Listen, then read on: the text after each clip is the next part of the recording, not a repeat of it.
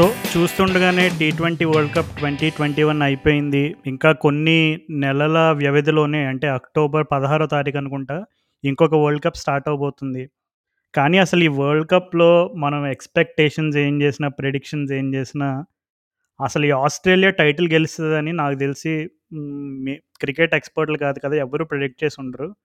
So ఇవి నిన్న జరిగిన ఫైనల్ గురించి మనం ముచ్చట్లు చెప్పుకునే ముందు అసలు నిన్న ఎప్పుడైతే ఆస్ట్రేలియా యారన్ ఫించ్ టాస్ గెలిచాడో తను నాకు తెలిసి ఈ టోర్నమెంట్లో ఒకే ఒక్కసారి అనుకుంటే టాస్ ఓడిపోయింది. అది కూడా ఇంగ్లాండ్ తోటి. ఆ మ్యాచ్ ఎంత ఘోరంగా ఓడిపోయారు అందరికీ తెలుసు. సో మరి ఏంటి రాహుల్? ఈ టోర్నమెంట్ అంతా టాస్ కొట్టు మ్యాచ్ పట్టు అంతేనా? మరి ఇంకా అలాగే సాగింది. ఇంకా నిన్న కూడా చూసుకుంటే ట్రెండ్ అలాగే జరిగింది. అసలు టాస్ గెలవగానే ఆస్ట్రేలియా వాళ్ళు అసలు నీకు ఇంకప్పుడే ఫిక్స్ అయిపోయేవా? లేదు నా న్యూజిలాండ్ బ్యాటింగ్ చూసి ఏమైనా హోప్స్ పెంచుకున్నావు అసలు? ఫస్ట్ అసలు టాస్ దగ్గర ఫించ్ చూపించిన అత్యుత్సాహం చూసి నాకు ఎందుకో వీళ్ళు బోర్లా పడతారేమో అనిపించింది ఆస్ట్రేలియా వాళ్ళు. అంత మరీ అంత మరి ఎగురుకుంటూ ఏ వీళ్ళు బోల్ ఫస్ట్ ఇక మాదే మ్యాచ్ అన్నట్టు ఉంటే ఎప్పుడైనా ఆ యాటిట్యూడ్ మంచిది కాదు అనుకున్నా. But hats off to Australia వాళ్ళు. కరెక్ట్గా ఎగ్జిక్యూట్ చేసి కంప్లీట్గా తుడిచిపడేశారు న్యూజిలాండ్ అంటే అసలు నిన్న మ్యాచ్లో ఎక్కడైనా ఒక్క స్టేజ్లో అయినా నీకు న్యూజిలాండ్ పర్వాలేదు కొంచెం ఈ స్కోర్తో గెలుస్తారేమో లేదు న్యూజిలాండ్ బౌలింగ్ లైనప్ తోటి కొంచెం ఛాన్స్ ఉందేమో అనేటట్టుగా ఎక్కడ అనిపించలేదు అయితే నీకైతే? లేదు ఒక్కసారి నీకు వార్నర్ సౌదీ బౌలింగ్లో రెండు ఫోర్లు కొడతాడు సెకండ్ ఓవర్లోనో సెకండ్ ఓవర్లోనో రెండు ఫోర్లు కొడతాడు అక్కడ బాగా ప్రెషర్ ఈజీ అయిపోయింది.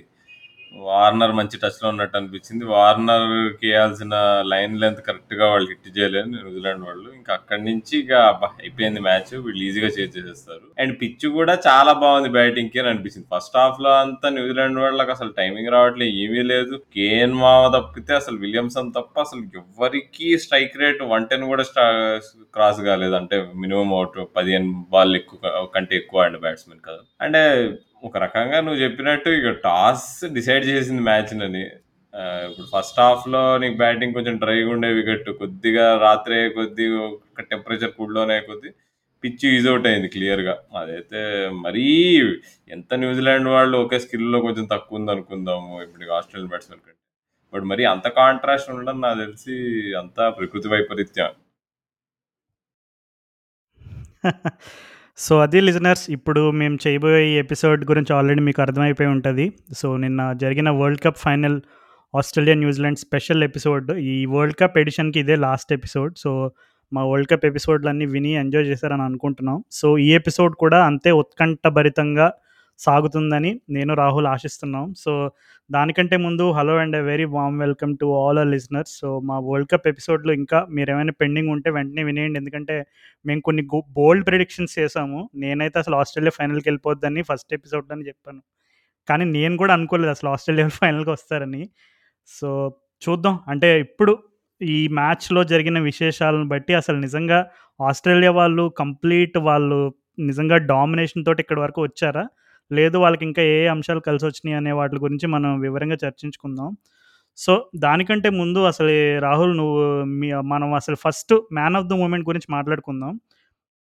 మిచెల్ మార్ష్ గురించి మనం గత ఎపిసోడ్లో చాలా విశ్లేషంగా చెప్పుకున్నాం. మిచెల్ మార్ష్కి ఉన్న స్కిల్ గురించి గత కొన్ని నెలలుగా అతని కెరీర్లో జరిగిన మలుపుల గురించి దాని గురించి చాలా మాట్లాడుకున్నాం. నువ్వైతే అసలు సెమీఫైనల్లో ఇంకా మిచ్చల్ మిచెల్ మార్ష్ విజృంభణ మనందరం చూడబోతున్నాం ఉన్నాం. కానీ నిన్న ఫైనల్లో చూపించాడు. అసలు నిన్న మిచెల్ మార్క్స్ ఇన్నింగ్స్ గురించి నిన్ను డిస్క్రైబ్ చేయమంటే అసలు ఎలా చెప్తావు ఆ మిచ్చల్ మార్ష్ ఇన్నింగ్స్ గురించి అసలు? చెడు కూడా ఆడేసాడు అసలు. అసలు న్యూజిలాండ్ బౌలింగ్ పేస్ లేదు స్పిన్ లేదు అన్నిటినీ అసలు గట్టి గట్టి కొడుతున్నాడు రాజు అసలు. అంత గట్టి కొడుతున్నాడు ఏంది అసలు? ఆ- అంటే అది ఆ మిల్లేన్ ఆ ఫోర్త్ ఓవర్ ఫిఫ్త్ ఓవర్ అది ఆ- ఆ ఓవర్లో అట్లా తను కొట్టిన తర్వాత ఏ బౌలింగ్ టీమ్ అయినా కానీ కాన్ఫిడెన్స్ తప్పని పడిపోతుంది. నీకు ninety two miles per hour ఒక బాల్ వేసాడు. కొద్దిగా అదేమి నీకు షార్ట్ బాల్ కూడా కాదు. కొద్దిగా త్రీ క్వార్టర్ లెంతే అది నీకు నైదర్ షార్ట్ నార్ నార్ ఫుల్ అన్నట్టు నార్ గుడ్ లెంత్ అన్నట్టు. సేమ్ రోహిత్ శర్మ స్టైల్లో నీకు అంటే ఇప్పుడు ఇప్పుడు రోహిత్ శర్మ ఎంత టాలెంటెడ్ బ్యాట్స్మెన్ ఫేస్ బౌలింగ్ మీద అని అందరూ మాట్లాడుకుంటారు వాళ్ళంతా మాట్లాడుకుంటారు కానీ నీకు మిచ్ మార్స్ ఇంత టాలెంట్ పెట్టుకొని అసలు ఏం చేస్తున్నాడు తన టాలెంట్తో ఇంజురీలు తప్ప అసలు అటు ఆ ఓవర్‌తోనే ఇక నాకు తెలిసి ఇక ఇక న్యూజిలాండ్ ఫ్యాన్స్ అయినా కానీ లేదా ఎవరైనా వరల్డ్‌లో ఎప్పుడైనా న్యూజిలాండ్‌కి సాఫ్ట్ కార్నర్ ఉంటుంది అన్ని అన్ని టీమ్ సపోర్ట్ అన్ని టీమ్ సపోర్టర్స్‌కి. సో, అందరి ఆశలు అక్కడే తెగిపోయి ఉంటాయి. నేను కూడా అక్కడే ఇక డౌన్ అయిపోయి ఇక అయిపోయింది. అమ్మ ఇట్లా కొడుతున్నాడు ఇట్లా కొడుతున్నాడు ఏంటి అని. సేమ్ పాకిస్తాన్ మ్యాచ్ కూడా హస నీకు హరీష్ అని అట్లానే కొట్టాడు. అట్లా కొట్టిన తర్వాత నీకు టీం నీకు ఏ టీం అయినా కానీ I think it is not the same. And అక్కడి నుంచి ఈజీ అయిపోయింది చేజ్. నీకు 172 చేజ్ నీకు కొద్ది కొద్దిగా అలా ఆడుతూ ఇంకా ఇంకా వార్నర్ చూపించిన మాస్ ఇంకా అది వేరే లెవెల్ ఇగ. 2016 వర్షన్ అది. ఏంటి మిచెల్ మార్చ్ రాగానే 6, 4, 4 నీకక్కడ ఒక వికెట్ పడింది. అది కూడా ఒక కెప్టెన్ ఔట్ అయ్యాడు 'ఆరన్ ఫించ్'. సో, ఎప్పుడు కూడా కెప్టెన్ వికెట్ అపోజిషన్‌కి ఒక మోరల్ బూస్ట్‌నిస్తది. అంటే uh, ఆహ్, మెంటల్‌గా గానీ, లేదు టాక్టికల్‌గా పరంగా గానీ, ఒకసారి కెప్టెన్ అవుట్ చేయగానే అపోజిషన్ వాళ్ళు definitely top of the game ఆ ఫీలింగ్ ఉంటది. కానీ మిచెల్ మార్ష్ రాగానే 6, 4, 4 తను ప్రెజెంటేషన్స్‌లో ఏం చెప్పాడంటే స్టాయినిస్, మిచెల్ మార్ష్ ఇద్దరు కూడా బెస్ట్ ఫ్రెండ్స్ అనమాట. అంటే స్టాయినిస్‌కి, మిచెల్ మార్ష్‌కి ఆ వెస్ట్రన్ ఆస్ట్రేలియా రోజుల నుంచి చాలా మంచి రిలేషన్ ఉంది. సో, తను ప్రెజెంటేషన్‌లో ఏం చెప్పాడంటే, నాకు ఎప్పుడు మార్కస్ స్టాయినిస్ చెప్పేవాడు. It's all about having a presence in the field big man అది ఇదని కొంచెం బూస్ట్ చేసేవాడు. సో, అంటే అదే అంటే ఆ ఇంటిమిడియేటింగ్ ప్రెజెన్స్ అంటే నువ్వు ఇప్పుడు క్రీజ్‌లోకి వచ్చి చాలామంది ఎవరైనా అవుట్ అవ్వగానే కొత్త బ్యాట్స్‌మెన్ రాగానే ఆహ్, ఒక్కొక్కళ్ళ శైలి ఒకలా ఉంటది. కొంతమంది ఏం చేస్తారంటే ఫస్ట్ 2, 3 బాల్స్ అసలు పిచ్ ఎలా బిహేవ్ చేస్తుంది, ఆ బౌన్స్ ఎలా ఉంది, ఆ పేస్ ఇదంతా అసెస్ చేసి, దాని తర్వాత వాళ్ళకున్న స్ట్రెంగ్త్స్‌ని ఉపయోగించుకొని ఏ షాట్స్ ఆడాలి, ఏ షాట్స్ ఆడకూడదని కాలిక్యులేటెడ్‌గా ఆడతారు. కొంతమంది పర్సెంటేజ్ క్రికెట్ ఆడతారు. ఇంకా కొంతమంది పవర్ ఉపయోగించి ఆడతారు. అలా ఒక్కొక్కళ్ళ శైలి ఒకలా ఉంటది. కానీ తను ఆహ్, స్టాయినిస్ చెప్పిన సలహా ప్రకారం మనోడు మిచెల్ మార్ష్ నాకు బౌలర్ ఎవరో నాకు సంబంధం లేదు. ఏం బాల్ వేస్తున్నాడో సంబంధం లేదు. కొడితే సిక్స్ పడాలనే ఒక ఇంటెన్షన్ తోటి ఫుల్ ఒక ఇంటిమిడేటింగ్ ప్రజెన్స్ అనమాట. అంటే అసలు నిన్న మిచిల్ మార్ష్ ఉన్నంత తను వచ్చినప్పటి నుండి అంటే అసలు నిజంగా మనం కొంచెమైనా ఏదన్నా న్యూజిలాండ్ ఎక్కడైనా గెలిచే అవకాశం ఒక వన్ పర్సెంట్ అయినా ఉంది అని చెప్పుకునేది ఏదన్నా ఉంటే నేను ఎప్పుడైతే ఫించ్ అవుట్ అయిన తర్వాత కొంచెం కొంచెమైనా ఆశలు పెరుగుంటాయి. సరే ఒక వికెట్ పోయింది. అది కూడా 'ఆరన్ ఫించ్' కూడా ఒక డిస్ట్రక్టివ్ బ్యాట్స్‌మెన్. డారల్ 'డారెల్ మంచి క్యాచ్ పట్టాడు. ఓకే. కొంచెమైనా న్యూజిలాండ్ ఛాన్స్ ఉందని అనుకునే లోపు అలా ఆశలు పెంచుకునే లోపు ఆ ఆశల పైన నీళ్ళు జల్లేశాడు మిచ్చల్ మార్ష్ వచ్చి. సో, మిచెల్ మార్చ్ గురించి ఈ స్పెషల్ ఎపిసోడ్‌లో మిచెల్ మార్చ్ గురించి చాలా ఎక్కువ డిస్కషన్ నడుస్తుంది సో, దయచేసి కొంచెం తట్టుకోండి మీరంతా కూడా. ఎందుకంటే he really deserves this special applause for wherever it is coming from. So, నిన్న నేను చదివిన చాలా విశేషాల్లో ఇంకొకటి ఏంటంటే రెండు వేల పంతొమ్మిదిలో అది ఐ థింక్ లాస్ట్ ఎపిసోడ్‌లో కూడా చెప్పినట్టున్నాం.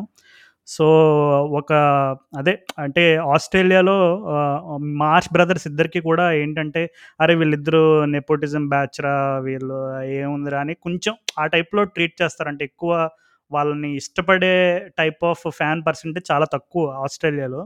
And that too he not from like you know ఈ సిడ్నీ, మెల్బోర్న్ లాగా ఏదో సిటీ బాయ్ కూడా కాదు. అంతా complete western Australia background. Okay. Father already pass cricketer అయినా సరే uh, మిచెల్ మార్ష్‌ని ఒక ట్వంటీ నైన్టీన్ యాసెస్ టైంలో ఐ థింక్ భరత్ సుందరేషన్ అనుకుంటా ఆయన జర్నలిస్ట్ ఆయన క్వశ్చన్ అడిగాడు ఇట్లా.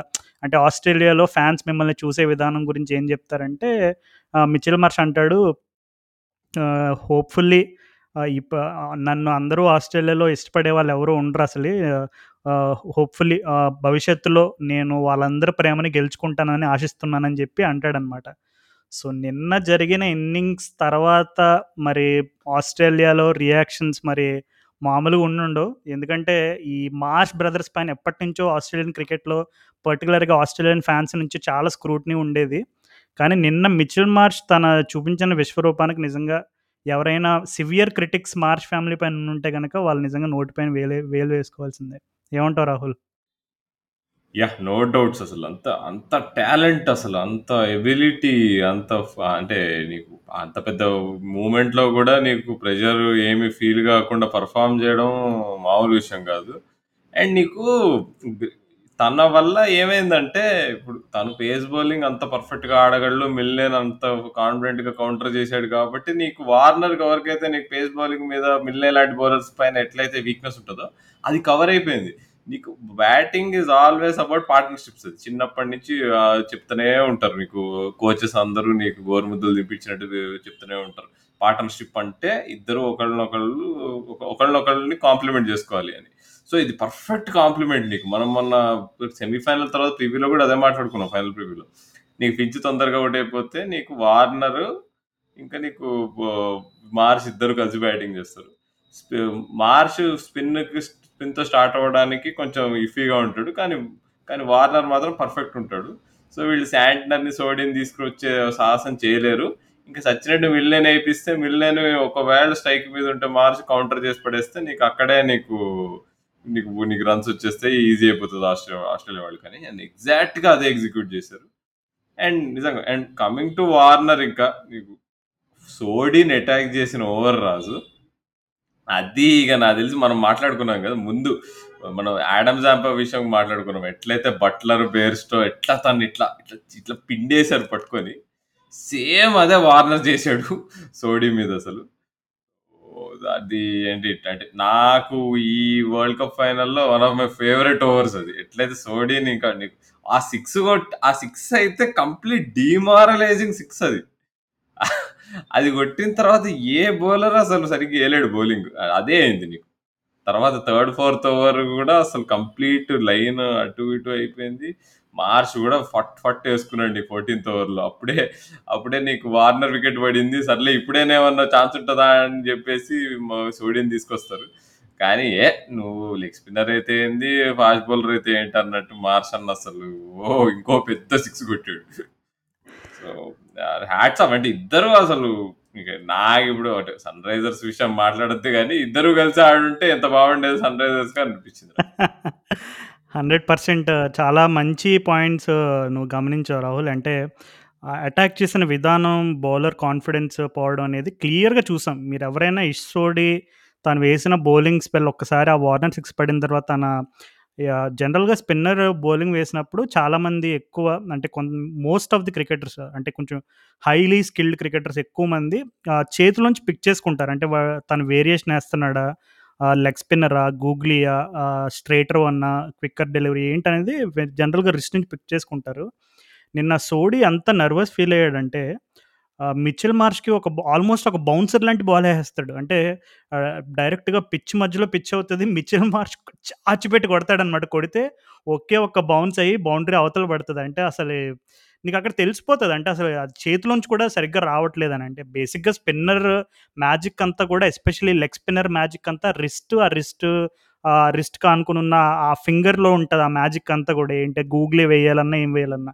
కానీ నిన్న సోది ఎంత నర్వస్గా ఫీల్ అయ్యేలా చేశారంటే ఆస్ట్రేలియా వాళ్ళు ఆఖరికి పాపం తన చేతిలోంచి కూడా బాల్ సరిగ్గా రావట్లేదు అనమాట అంత ప్రెజర్లోకి నెట్టేశారు.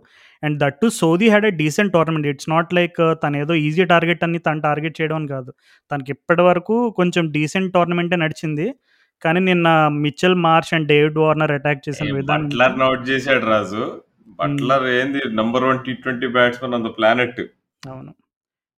సో నిజంగా ఆ, మరి ఇస్సోదిని టార్గెట్ చేసిన విధానం చూస్తే ఎవరికైనా నిజంగా భయం వేయాల్సిందే అండ్ అలాగే మిచెల్ మార్చుకున్న ఇంకొక పాయింట్ ఏంటంటే నేను రీసెంట్గా తెలుసుకున్న తనకి పర్సనల్ లైఫ్లో కూడా తనకి లాస్ట్ ఫ్యూ ఇయర్స్ చాలా అంటే మిక్స్ అండ్ కొంచెం మిక్స్ అనమాట అంటే హైస్ లోస్ అన్నీ కూడా చూశాడు. ప- ఇప్పుడు మనం ఇండియా టూర్ జరిగినప్పుడు కూడా తనకి కొన్ని డిసిప్లినరీ యాక్షన్ వల్ల అదే చెయ్యేదో రిస్ట్కి ఏదో ఇంజరీ చేసుకుని అప్పుడు కూడా తను ఏదో డ్రెస్సింగ్ రూమ్లో ఏదో జరిగిందని తను ఏదో గోడన్ బద్దలు కొట్టాడని ఏవో చాలా స్టోరీస్ చదివాం డిసిప్లినరీ యాక్షన్ డిసిప్లినరీ యాక్షన్ తన మీద తీసుకున్నారని చెప్పి కొన్ని స్టోరీస్ చదివాం. అండ్ అలాగే జస్టిన్ ల్యాంగర్ తను కూడా ఒక వెస్టర్న్ ఆస్ట్రేలియన్ తన మీద కూడా చాలా ప్రెషర్ ఉంది అసలు. అంటే తన కోచింగ్ విధానం అది ఏదో మరీ స్కూల్లో హెడ్ మాస్టర్ లాగా ఉంటున్నాడు అసలే. చాలా స్ట్రిక్ట్గా ఉంటున్నాడు ప్లేయర్స్కి ఫ్రీడమ్ ఇవ్వట్లేదు ప్లేయర్స్ ఎవరు సరిగ్గా ఎక్స్ప్రెస్ చేయలేకపోతున్నారు అని ఒక ప్రెషర్ ఉంది. అండ్ అలాగే మిచెల్ మ్యాచ్ కరెక్ట్గా మూడు సంవత్సరాల క్రితం తను పర్సనల్ లైఫ్లో తను ఒక తన కజిన్ వాళ్ళ గర్ల్ ఫ్రెండ్ ఎవరో చనిపోయారంట.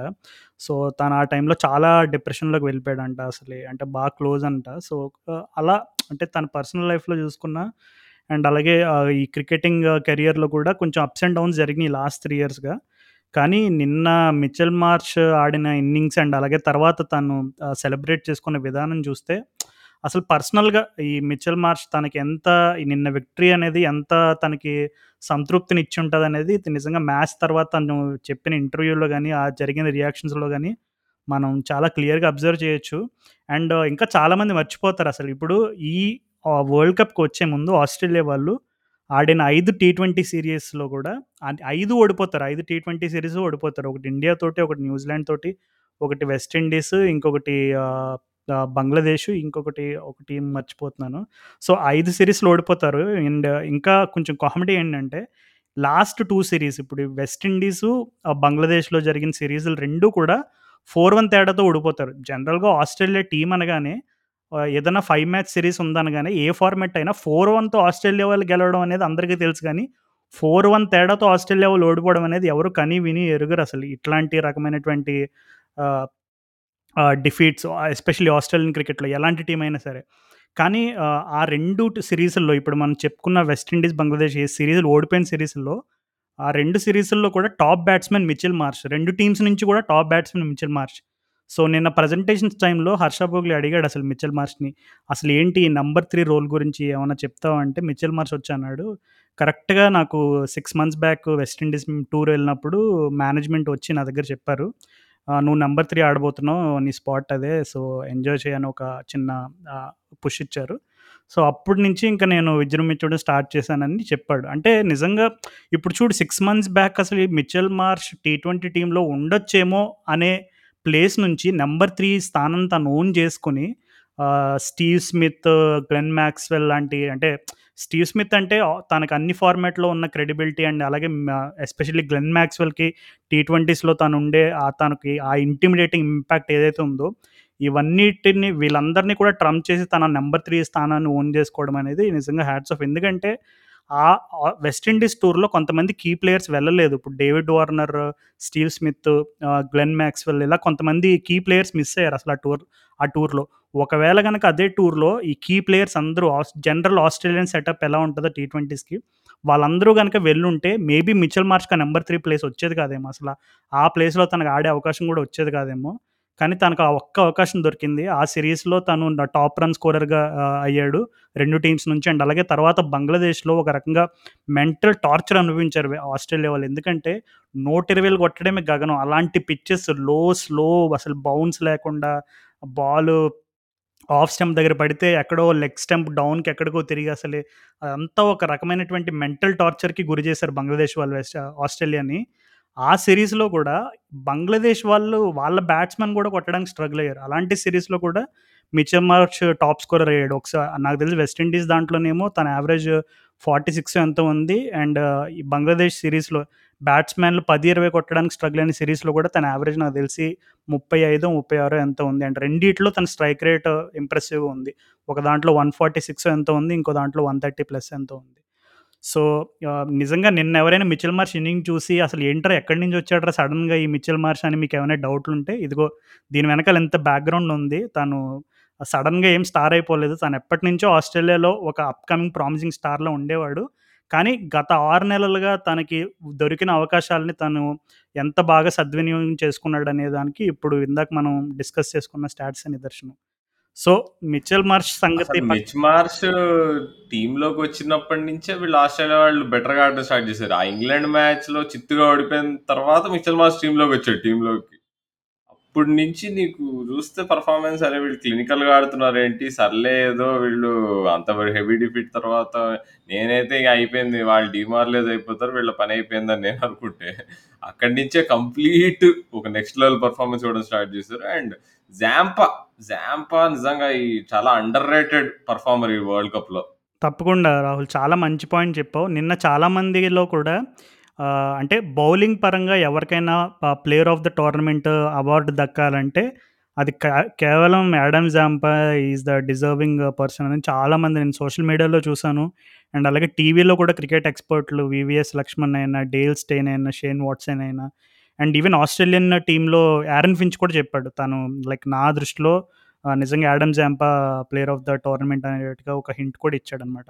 ఎందుకంటే ఇప్పుడు టోర్నమెంట్ మొత్తంలో ఇప్పుడు రకరకాల స్టేజెస్‌లో ఇప్పుడు నిన్న జరిగిన ఫైనల్‌లో అండ్ అలాగే మొన్న సెమీ ఫైనల్‌లో ఈ రెండు మ్యాచ్‌ల్లో కూడా ప్యాట్ కమిన్స్ ఒక్కడే కొంచెం డీసెంట్‌గా వేసాడు డీసెంట్ కంటే మేబీ తన వికెట్స్ కాలమ్ అంత ఇంప్రెసివ్‌గా కనపడకపోవచ్చు. కానీ కంట్రోల్ ఇచ్చాడు ఆస్ట్రేలియాకి. ఎందుకంటే ఎస్పెషల్లీ ఆ డెత్‌లో వేసేవాళ్ళైనా, స్టార్టింగ్‌లో వేసే వాళ్ళైనా ఆ కంట్రోల్ అనేది చాలా ఇంపార్టెంట్. సో, ఆ కంట్రోల్ ఇవ్వగలిగాడు ప్యాట్ కమిన్స్. ఇప్పుడు నిన్న చూసుకుంటే స్టార్క్ తను హైయెస్ట్ ఫ రన్స్ కన్సిడ్ చేశాడు తన టీ20ఐ కెరియర్‌లో. అండ్ అలాగే మొన్న జరిగిన మ్యాచ్‌లో హేజిల్వుడ్ని టార్గెట్ చేశారు. సో, అలా చూసుకుంటే నీకు ఎక్కడో ఒక చోట నీకు ఆస్ట్రేలియా ప మెయిన్ బౌలర్స్‌ని ఇప్పుడు ఎందుకంటే వాళ్ళకి ఆ ఫిఫ్త్ బౌలింగ్ ఆప్షన్ అనేది పాపం మాక్స్‌వెల్‌తో గాని, లేదంటే ఆహ్, మిచెల్ మార్ష్‌తో గాని అక్కడ ఇక్కడ ఏదోలాగా ఒక్కొక్క ఓవర్ అలా ఆహ్, నెట్టుకుంటూ వచ్చేసారు.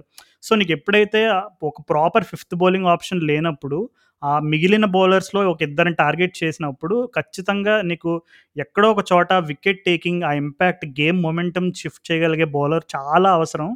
అండ్ ఈ టోర్నమెంట్‌లో మనం ఒక్కసారి లోతుగా చూసుకుంటే ఈవెన్ ఆ శ్రీలంక మ్యాచ్‌లో కూడా యాడమ్ జాంపా ఇంపాక్ట్ అనేది అండ్ బంగ్లాదేశ్ మ్యాచ్‌లో తను హ్యాట్రిక్ కొద్దిలో మిస్ అయింది.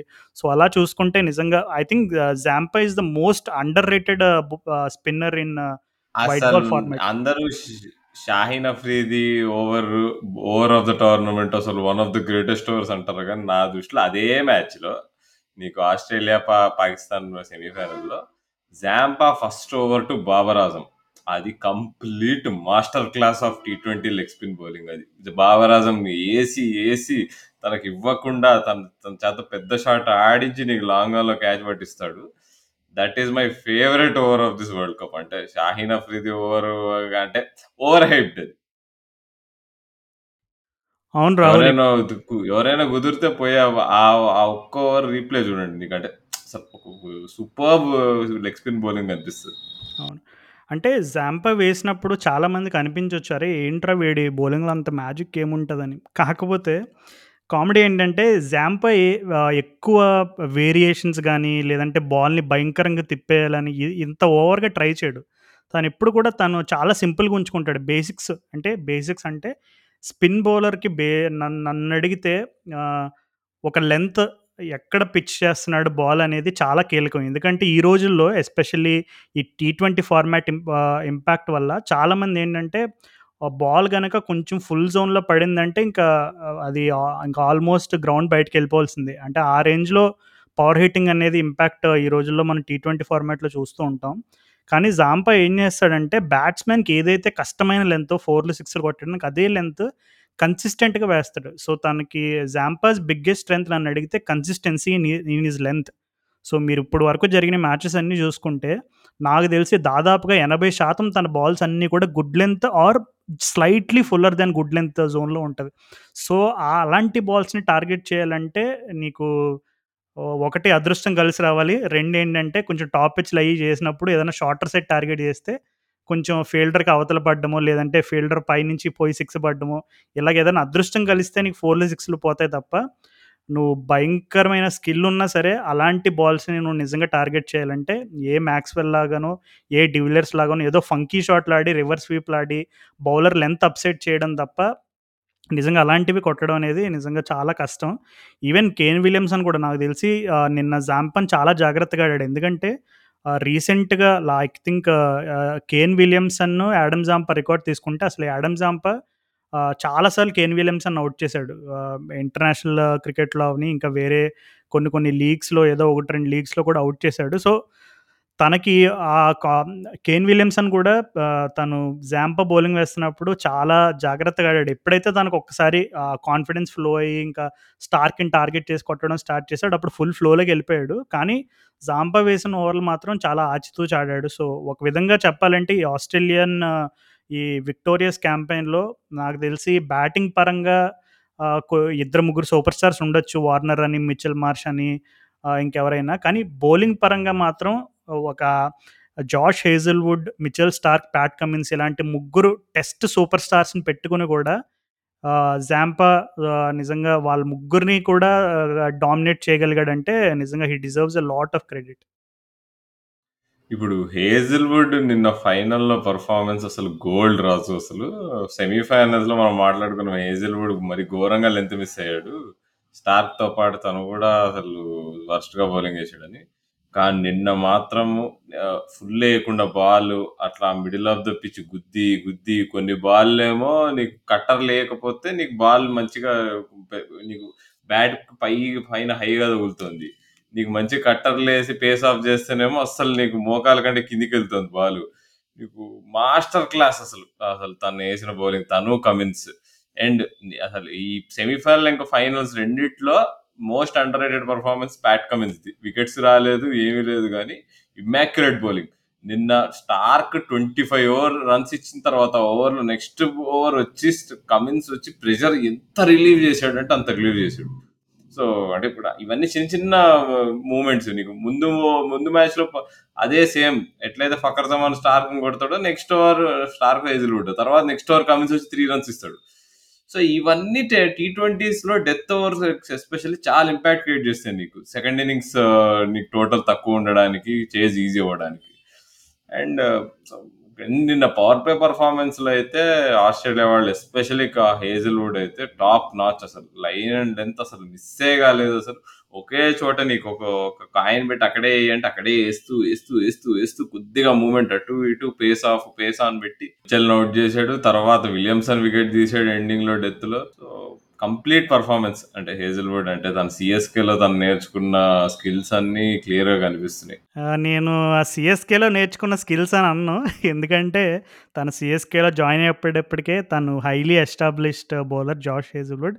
Maybe తనకి కండిషన్స్ పరంగా ఐపీఎల్ ఆడాడు కాబట్టి ఖచ్చితంగా అది చాలా అడ్వాంటేజ్ అయి ఉంటుంది ఎందుకంటే సిఎస్కే లాస్ట్ వరకు వెళ్ళి ఫైనల్ కూడా గెలిచింది. సో, తను ప్రెషర్ సిచ్యువేషన్స్ కానీ అండ్ అలాగే సిచ్యువేషన్ అసెస్‌మెంట్ కానీ అండ్ అలాగే ఈ ట్రాక్స్ పైన ఎట్లాంటి బౌలింగ్ సక్సెడ్ అవుతుంది అనేది ఖచ్చితంగా ఐపీఎల్ ఎక్స్‌పీరియన్స్ ద్వారా నేర్చుకుని ఉంటాడు. అది మాత్రం 100% డౌట్ లేదు. కానీ నిన్న మ్యాచ్‌లో ఇప్పుడు తను తన స్పెల్‌లో 24 బాల్స్‌లో మూడు ఓవర్లు దగ్గర దగ్గర మీ డాట్ బాల్స్ అంటే 18 dot balls, 16 runs, three wickets. So, నిజంగా గోల్డ్ అది. ఎందుకంటే నువ్వు వేసిన నాలుగు ఓవర్‌లోనే మూడు ఓవర్లు అంటే ఇంక అక్కడే నీకు మ్యాచ్ సగం పోయింది అక్కడ న్యూజిలాండ్ వాళ్ళకి. సో, హేజిల్‌వుడ్‌తో స్ప ఒక స్పెషాలిటీ ఏంటంటే నువ్వు ఇందాక చెప్పినట్టుగా ఒక కాయిన్ పెట్టి నువ్వు వేసే ప్రతి బాలు ఈ కాయిన్ పైనే ల్యాండ్ అవ్వాలని తనకు టార్గెట్ ఇస్తే తను నైన్ అవుట్ ఆఫ్ 10 టైమ్స్ ఆ టార్గెట్‌ని హిట్ చేస్తాడు. సో, హేజిల్‌వుడ్‌ని, గ్లెన్ మెగ్రాని చాలామంది కంపేర్ చేస్తూ ఉంటారు. సో, ఆ కంపారిజన్స్ చేసినప్పుడు ప్రతిసారి నాకు గుర్తొచ్చే ఫస్ట్ వర్డ్ ఇంగ్లీష్‌లో మెట్రోనోమ్ అంటారు. అంటే ప్రెసిషన్ అనమాట. లెంత్లో ప్రెసిషన్ అనేది ఇంకా తిరుగులేదు ఇంక దానికి. సో, హేజిల్‌వుడ్ని టార్గెట్ చేయాలంటే ఎలా అనేది వెస్ట్ ఇండీస్ వాళ్ళు మనకు చూపించారు వెస్ట్ ఇండీస్ మ్యాచ్‌లో. సో, హేజిల్‌వుడ్‌ని గనక నువ్వు క్రీజ్‌లో నిలబడి హేజిల్‌వుడ్‌ని టార్గెట్ చేయాలంటే చాలా కష్టం. ఎందుకంటే తను వేసే లెంత్ అనేది చాలా కష్టంగా ఉంటుంది it's neither full nor too short. So, నీకు ఎప్పుడైతే గుడ్ లెంత్ బాల్స్ అంత ప తను ఎందు హేజిల్‌వుడ్ ఇంకొక అడ్వాంటేజ్ ఏంటంటే హేజల్వుడ్ కొంచెం టాల్ బౌలర్. సో, తనకు తనకున్న హైట్ వల్ల బౌన్స్ కూడా కొంచెం extra bounce, extra skid generate చేయగలడు పిచ్ ద్వారా. సో, నువ్వు అట్లాంటి బౌలర్స్‌ని నువ్వు అడ్డంగా లెగ్ లెగ్ సైడ్ కానీ లేదా ఆఫ్ సైడ్ కానీ కొట్టాలంటే గుడ్ లెంత్ నుంచి చాలా కష్టం. సో, అట్లాంటి బౌలర్స్ రిథమ్‌ని అప్‌సెట్ చేయాలంటే ద బెస్ట్ సొల్యూషన్ ఏంటంటే అస్ అ బ్యాట్స్మెన్గా క్రీజ్ ఉపయోగించుకోవాలి. క్రీజ్ ఉపయోగించుకుని అయితే కొంచెం ముందుకెళ్ళి ఆడడం కానీ లేదంటే back and deep inside the క్రీజ్‌కి వెళ్ళి కొంచెం షార్ట్ బాల్స్ లా కన్వర్ట్ చేసుకోవడం కానీ ఎందుకంటే వెస్టిండీస్ వెస్ట్ ఇండీస్ మ్యాచ్ ఒకసారి చూసిన వాళ్ళు ఎవరికైనా క్లియర్‌గా అర్థమవుతుంది అసలు హేజిల్‌వుడ్‌ని వాళ్ళు ఎలా టార్గెట్ చేశారని. ఆ క్రీజ్‌ని ఉపయోగించుకోవడం అనేది చాలా ఇంపార్టెంట్. న్యూజిలాండ్ వాళ్ళు చేసిన పెద్ద తప్పు ఏంటంటే వాళ్ళు స్టార్క్‌ని బాగానే టార్గెట్ చేశారు. విలియమ్సన్ అసలు స్టార్క్ మీద భయంకరంగా విజృంభించాడు. అసలు నిజంగా ఆ పర్టిక్యులర్‌గా స్టార్క్‌ని తను కొట్టిన విధానం మరి చా ఎవరు ఎవరు మర్చిపోవడానికి కూడా సాహసం చేయరు. అంత దారుణంగా స్టార్క్‌ని అంత దారుణంగా కొట్టాడు విలియమ్సన్. ఇంకా ప్యాట్ కమిన్స్ తనకెప్పుడు హై పేస్ ఉంటది కాబట్టి తనకున్న కంట్రోల్ ద్వారా తను సెమీఫైనల్‌లో ఆల్మోస్ట్ సిమిలర్ పెర్ఫార్మన్స్ రిపీట్ చేశాడు కంట్రోల్ విషయంలో. కానీ హేజిల్‌వుడ్‌ని మాత్రం ఆహ్, న్యూజిలాండ్ వాళ్ళు ఆహ్, ఎందుకు టార్గెట్ చేయలేకపోయారనే దానికి మెయిన్ రీజన్ ఏంటంటే వాళ్ళు ప్లాన్ చేసుకోలేదు. హేజిల్‌వుడ్‌ని ఎలా అటాక్ చేయాలనేది వాళ్ళు సరిగ్గా ప్లాన్ చేసుకోలేదు. ఇప్పుడు మిచెల్ స్టార్క్‌లో కొంచెం ఈ రకమైనటువంటి మిచెల్ స్టార్క్‌ని మనం అప్పుడు అప్పుడప్పుడు చూస్తూనే ఉంటాం. అంటే కొన్ని సార్లు మిచ్చల్ మిచెల్ స్టార్క్‌ని కనుక నువ్వు తన రిథమ్‌ని అప్‌సెట్ చేస్తే ఇంకా ఫుల్ రన్స్ లీక్ చేస్తాడు. ఇది మనం చాలా టీ ట్వంటీస్లో చూసామండి అలాగే ఇంటర్నేషనల్ క్రికెట్‌లో కూడా చాలామంది ఎక్స్‌పోజ్ చేశారు. Mitchell the other side of Mitchell స్టార్క్‌ని అంటే తను రన్స్ ఎలా కన్సిడర్ చేస్తాడనేది.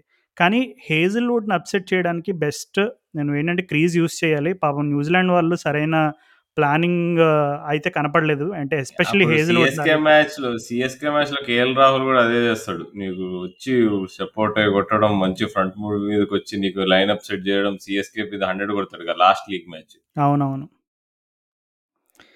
యాహ్! అంటే గప్టిల్ మీద ఉందబ్బా అదంతా. గప్టిల్. ఫెయిల్డ్ అని క్లియర్‌గా మనం చెప్పుకోవచ్చు.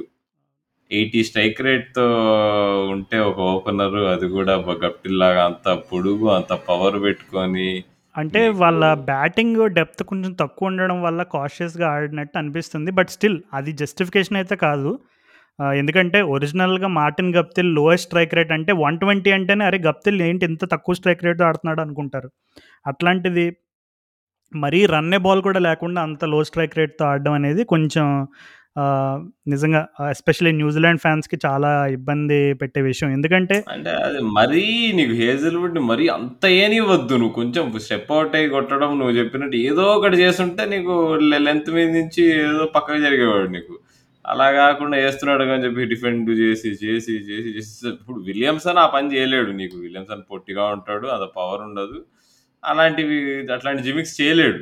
అలాంటిది నీకు గప్టిల్ అక్కడ నీకు వరల్డ్ రినౌండ్ ఓపెనర్ పవర్ ఉందని ఉంది. సో, అంటే చాలా డిసప్పాయింటెడ్. నేను మనం అనుకున్నాం గప్టిల్ స్క్రిప్ట్ ఉంటదేమో ఫైనల్ అనుకున్నాం. కానీ కంప్లీట్ ఆపోజిట్ అయింది. అవును రాహుల్. అండ్ అలాగే మెయిన్‌గా మార్టిన్ గప్టిల్ ఒక్కటే కాదు. మనం ఆఖరిలో కూడా ఎప్పుడైతే ఒకసారి ah, ah, Kane Williamson attack చేయడం స్టార్ట్ చేశాడో అందరికీ కొంచెం మరలా ఓకే. పర్వాలేదు న్యూజిలాండ్ వాళ్ళు కొంచెం మంచి టార్గెట్ సెట్ చేసేలా ఉన్నారని అనిపించింది. కానీ ఇప్పుడు చూడు ఐపీఎల్ ఫైనల్ తర్వాత ఎవరు కూడా అసలు బ టాస్ గెలిచిన తర్వాత ఐ మీన్ ఎస్పెషల్లీ ఈ దుబాయ్ కండిషన్స్‌లో ఇప్పుడు ఐపీఎల్ ఫైనల్‌లో 192 కొట్టారు చెన్నై సూపర్ కింగ్స్ వాళ్ళు.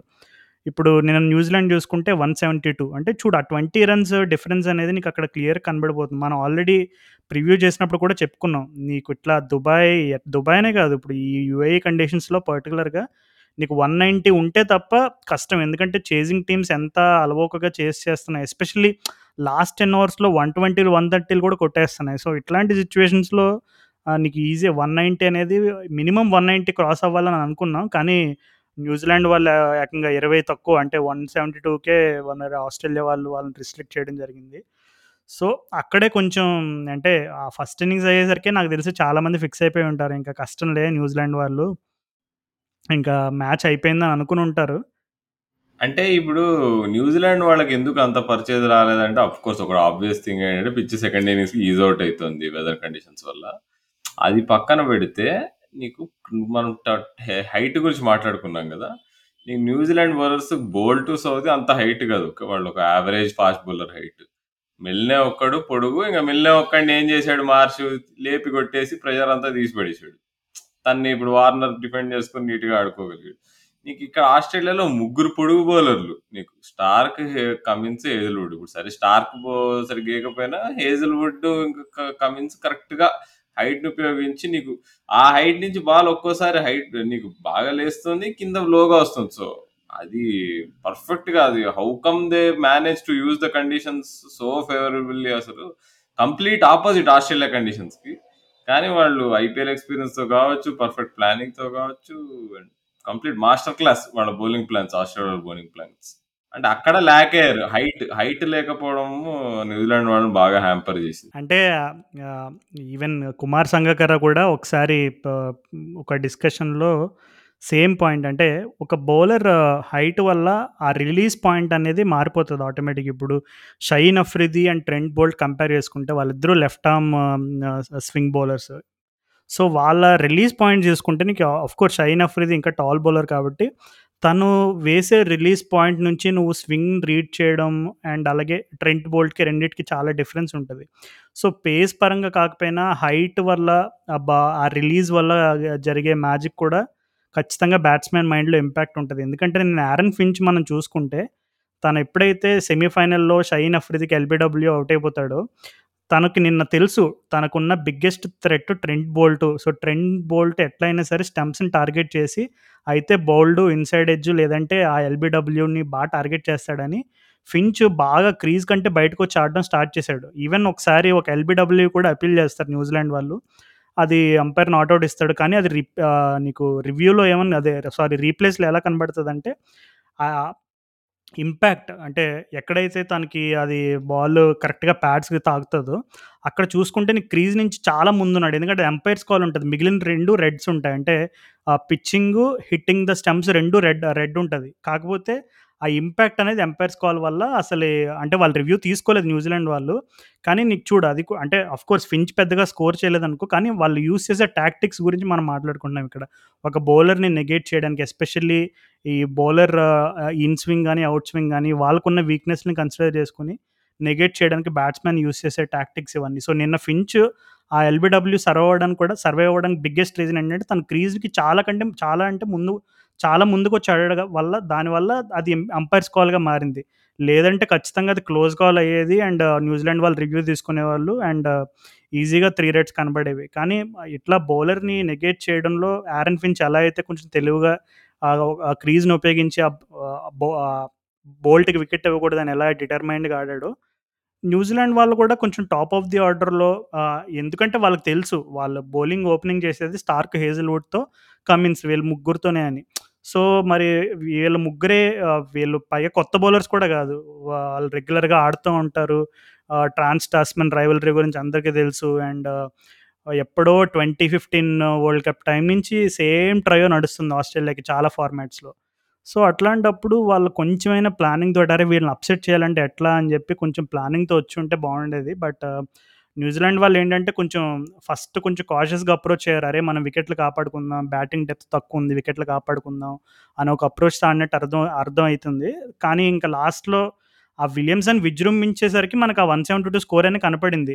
నీకు హేజల్‌వుడ్ విలియమ్సన్ క్యాచ్ డ్రాప్ చేస్తాడు. ఒకవేళ కనుక క్యాచ్ డ్రాప్ చేయకుండా ఉండుంటే న్యూజిలాండ్ వాళ్ళు పాపం మేబీ ఏ 150 160 కొట్టేవారేమో అని అనుకుంటున్నాను నేనైతే. అంతే అసలు ఇంకా గ్లెన్ ఫిలిప్స్ నీకు మధ్యలో మిడిల్ ఆర్డర్‌లో కాన్వే లేని లోటు అసలు ఘోరంగా కనిపించింది నిన్న.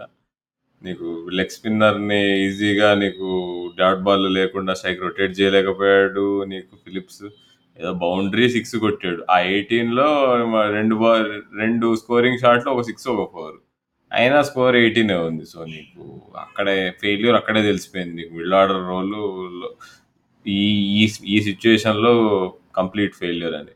సో, కాన్వే కూడా పెద్ద దెబ్బప్ప కాన్వే ఉంటే నీకు స్ట్రైక్ రొటేషన్ బెటర్‌గా ఉండేది. నీకు జాంపానే ఒక ఓవర్ పక్కా టార్గెట్ చేసి ఎక్కువ రన్స్ అయితే కుట్టేవాడు సో, ఆల్ ఇన్ ఆల్ అంటే న్యూజిలాండ్ వాళ్ళు అంత స్ట్రాంగ్ కాదు. ముందు నుంచే they are starting on back foot అనుకున్నాం ఈ ఈ టోర్నమెంట్ ఫైనల్‌లో. సో, అట్లానే అయింది. అసలు ఇంతవరకు రావడం ఎక్కువ. అండ్ అసలు ఇక మనం ఎలిఫెంట్ ఇన్ ద రూమ్ మాట్లాడుకోవాలి. అసలు నేను నేను మా దోస్తు నిన్న మ్యాచ్ చూస్తున్నప్పుడు ఇట్లా విలియమ్సన్ ఇట్లా కొడుతుంటే స్టార్క్‌ని ఆ టచ్, ఆ ఫినెస్ అన్నీ చూస్తుంటే మా ఫ్రెండ్ అన్నాడు, "నాకు విలియమ్సన్ మహిళా జయవర్ధనేకి చాలా దగ్గరగా కనిపిస్తాడు. ఆ టచ్ ప్లే అది ఇది" అని. వెంటనే నాకు భయమేసింది. అమ్మో! ఏంటి ఇంత పెద్ద పోలిక తీశాడు. 2011 వరల్డ్ కప్ ఫైనల్‌లో కూడా మహిళా జయవర్ధన్ అనే జయవర్ధనే అనే ఒక batsman best performance of the final ఇచ్చినా గాని లూజింగ్ సైడ్ పైన ఉండే. ఇప్పుడు కూడా అదే అవుతుందా ఏంటి? కంప్లీట్ మాస్టర్ క్లాస్ ఆడుతున్నాడు కదా ఇప్పుడు విలియమ్సన్ అనుకున్నా. అదే. అవును. అంటే ప నిజంగా విలియమ్సన్‌లో ఆహ్, కంప్లీట్ పవర్‌ఫుల్ టీ20 బ్యాట్స్‌మ్యాన్‌గా చూసిన వ అవకాశాలు చాలా నాకు తెలిసి ఆ రకమైనటువంటి సిచ్యువేషన్స్ సిట్యుయేషన్స్, సినారియోస్ చాలా తక్కువ చూసుంటారు ఫ్యాన్స్. కానీ నిన్న ఎవరైనా సరే అసలు ఆ స్కోర్ కార్డ్ చూడగానే ఏంటి ఇంత స్ట్రైక్ రేట్ ఉంది విలియమ్సన్‌కి భయంకరంగా 4లు, 6లు కూడా ఉన్నాయి. అసలు అంత గట్టిగా ఆడాడా అని అనుకుంటారు. కానీ ఇట్స్ ఆల్ అబౌట్ నీకేంటంటే బ్రెయిన్‌లో మ్యాపింగ్ అనమాట. అంటే ఎక్కడ ఫీల్డర్ ఉన్నాడు, ఎక్కడ టార్గెట్ చేయాలి. విలియమ్సన్ 4లన్నీ చూడండి మీరు ఫోర్లు కానీ సిక్స్లు కానీ తను టార్గెట్ చేసిన విధానం చూసుకుంటే చాలా క్లియర్‌గా తను ఫీల్డ్ ప్లేస్‌మెంట్స్ ఎక్కడున్నాయో తెలుసు. ఆ బౌలర్ కొన్నిసార్లు ఏంటంటే నువ్వు ఎప్పుడైతే ఇప్పుడు స్టార్క్ లాంటి బౌలర్‌ని ఎస్పెషల్లీ కొంతమంది ఉంటారు. నువ్వు వాళ్ళ లైన్ అండ్ లెంత్ కనుక అప్సెట్ చేసావంటే ఆల్మోస్ట్ నీకు ప్రెడిక్టబుల్ లెంత్ వచ్చేస్తుంది నీకు ఈజీగా. సో, నిన్న స్టార్క్‌ని one of the best white ball ప్లేయర్స్‌గా ఎప్పుడూ చెప్తూ ఉంటారు. సో, అలాంటి మరి మిచెల్ స్టార్క్‌ని టార్గెట్ చేయడం అండ్ విలి అసలు విలియమ్సన్ ఆ స్కూపులు గాని, ల్యాప్ షాట్‌లు గాని అబ్బా! అసలు నిజంగా కన్నుల పండగ. నిజంగా 360 నీకు టూతా అసలు ప్రతి కార్నర్‌లో 4లు కొట్టాడు. ప్రతి కార్నర్‌లో సింగిల్‌లు, డబుల్స్ తీశాడు. 6లు కొట్టాడు. అసలు స్టార్క్‌నైతే స్లోవర్ బాల్‌ని ఫ్లిక్ షాట్ కొట్టాడు చూడు రాజు. అదైతే నిజంగా అంటే మామూలు టైమింగ్ కాదది.